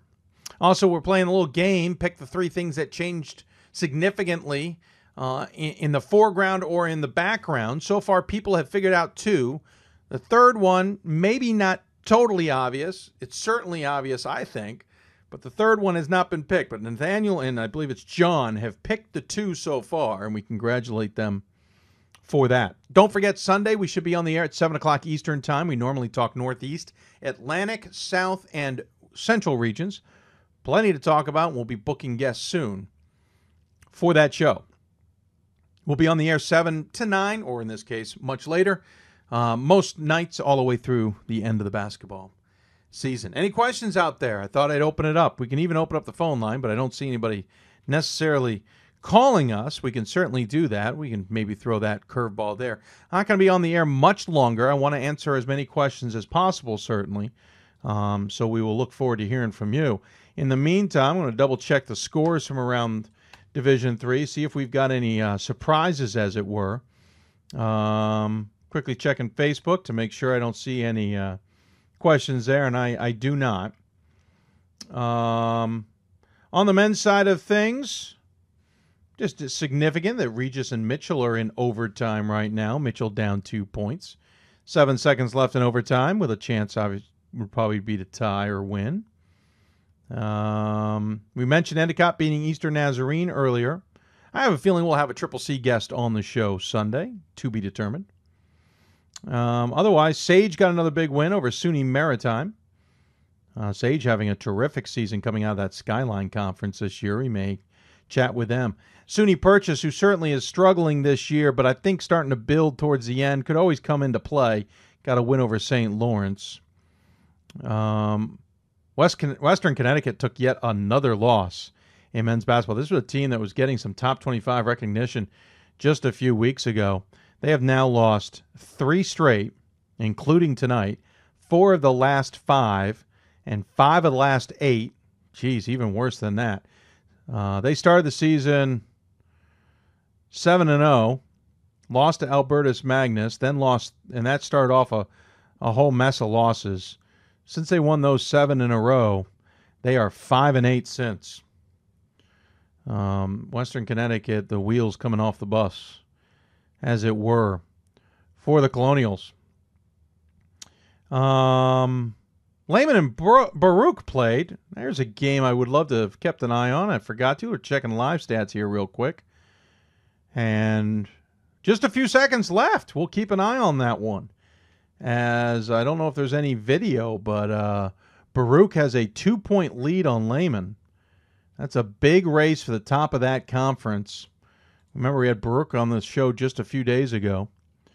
Um, looking at the conference standings, and you've got Baruch in the lead at 11 and 0. Lehman's two two and a half games back at nine and three. See if we can find some video to see the finish of that one. Um, assuming it's it's over. I mean, it is not well over two hours afterward. I'm assuming that game is uh, pretty much done, but you never know. We're going down to that game now. I don't see any video for it, so we'll keep an eye on that. That game was delayed, apparently. So we'll keep an eye on that live stat one for you. No, it's over. Baruch beats Lehman 72 70. So Baruch basically locking up first place in the CUNYAC with that win. Um, a couple other things here. A couple other games we'll keep an eye on. Mary Hardin Baylor and East Texas Baptist. That is key. Trying to lock up second place in that conference, the ASC. Certainly want to keep an eye on that game. That one just underway short time ago. Uh, as we continue to take a look at things here. Got any questions for us, again, tweet us at D3Hoopsville or hashtag Hoopsville. Email us hoopsville at D3Hoops.com or Facebook us at Facebook.com slash Hoopsville. Again, only a few more minutes and then we'll get going here. Wrap up this show. Again, back on the air Sunday, 7 o'clock Eastern Time. Um, trying to see if there's anything else. Let's check uh, women's basketball really quick. Um, nothing of note so far that I see. No major surprise scores that I'm picking up on. I could be wrong. It always happens. Um, I know we had some ASC games going on that were certainly important, uh, but I don't see anything that tells any stories to me. I think it's pretty status quo. Lancaster Bible and women's basketball getting yet another win. Beat Valley Forge. So I don't think we got anything there. Looking at the Mary Hardin Baylor East Texas Baptist game, East Texas Baptist is now up 50 to 35, less than 30, sorry, 48 to 37. I gave the wrong points to the wrong team there. 48 to 37 with uh, 12 less than 13 minutes left to go in that one. We'll keep an eye on that one uh, throughout the rest of the night. I'm going to guess that's it for questions, folks. Um, so we'll probably sign it off. Thank you everybody for tuning in. I want to thank all of our guests. Of course, from Catholic, Steve House. Lenny Reich from the Great Lakes region and SID at Mount Union. Of course, Coach Marone, Kelly Marone, and John Carroll for coming on the show. Also, thanks to um, Bethel's Coach Herbie. Appreciate him taking the time. We may hear from him by the end of the season when we're not necessarily talking about his team. I think we'll bring him on talk about regional rankings and such. He certainly has a very good pulse on how things work. Also, want to thank uh, Coach Conrad from um, the Amcats of Anna Maria for coming on the show as well. And of course, from Lancaster Bible, Coach Tagg on the show. Want to thank all their SIDs for their assistance as well, as we always do. If you have any questions for us, even when we're not on the air, you can tweet us at D3Hoopsville or hashtag Hoopsville, email us hoopsville at D3Hoops.com or join us on Facebook at facebook.com slash hoopsville. Don't forget, Sunday we'll be back on the air 7 o'clock Eastern Time. Cover it all. You can catch it all here, hear from the guests, hear from coaches and players and the like from around. Congratulations to the two people who guessed two of the items. We'll talk about sending you guys shirts because you at least found two of the big items. And I will we'll wait to give up the third one just in case some people watch this on the archive and can figure it out themselves. So while two of you got it, and I'll probably give you guys shirts, I'm going to wait out and see if a third person can figure it out. Three things that significantly changed between segments since we recorded some segments today. I want to thank all of you for tuning in. Thanks so much. We'll be back here Sunday night, 7 o'clock Eastern Time. And uh, plenty more ahead. Thank you so much for tuning in, everybody. Got a lot of basketball still left to go, but regional rankings coming up in less than a week. It is an important time of year in Division Three basketball. Good night, everybody, and thanks so much for tuning in.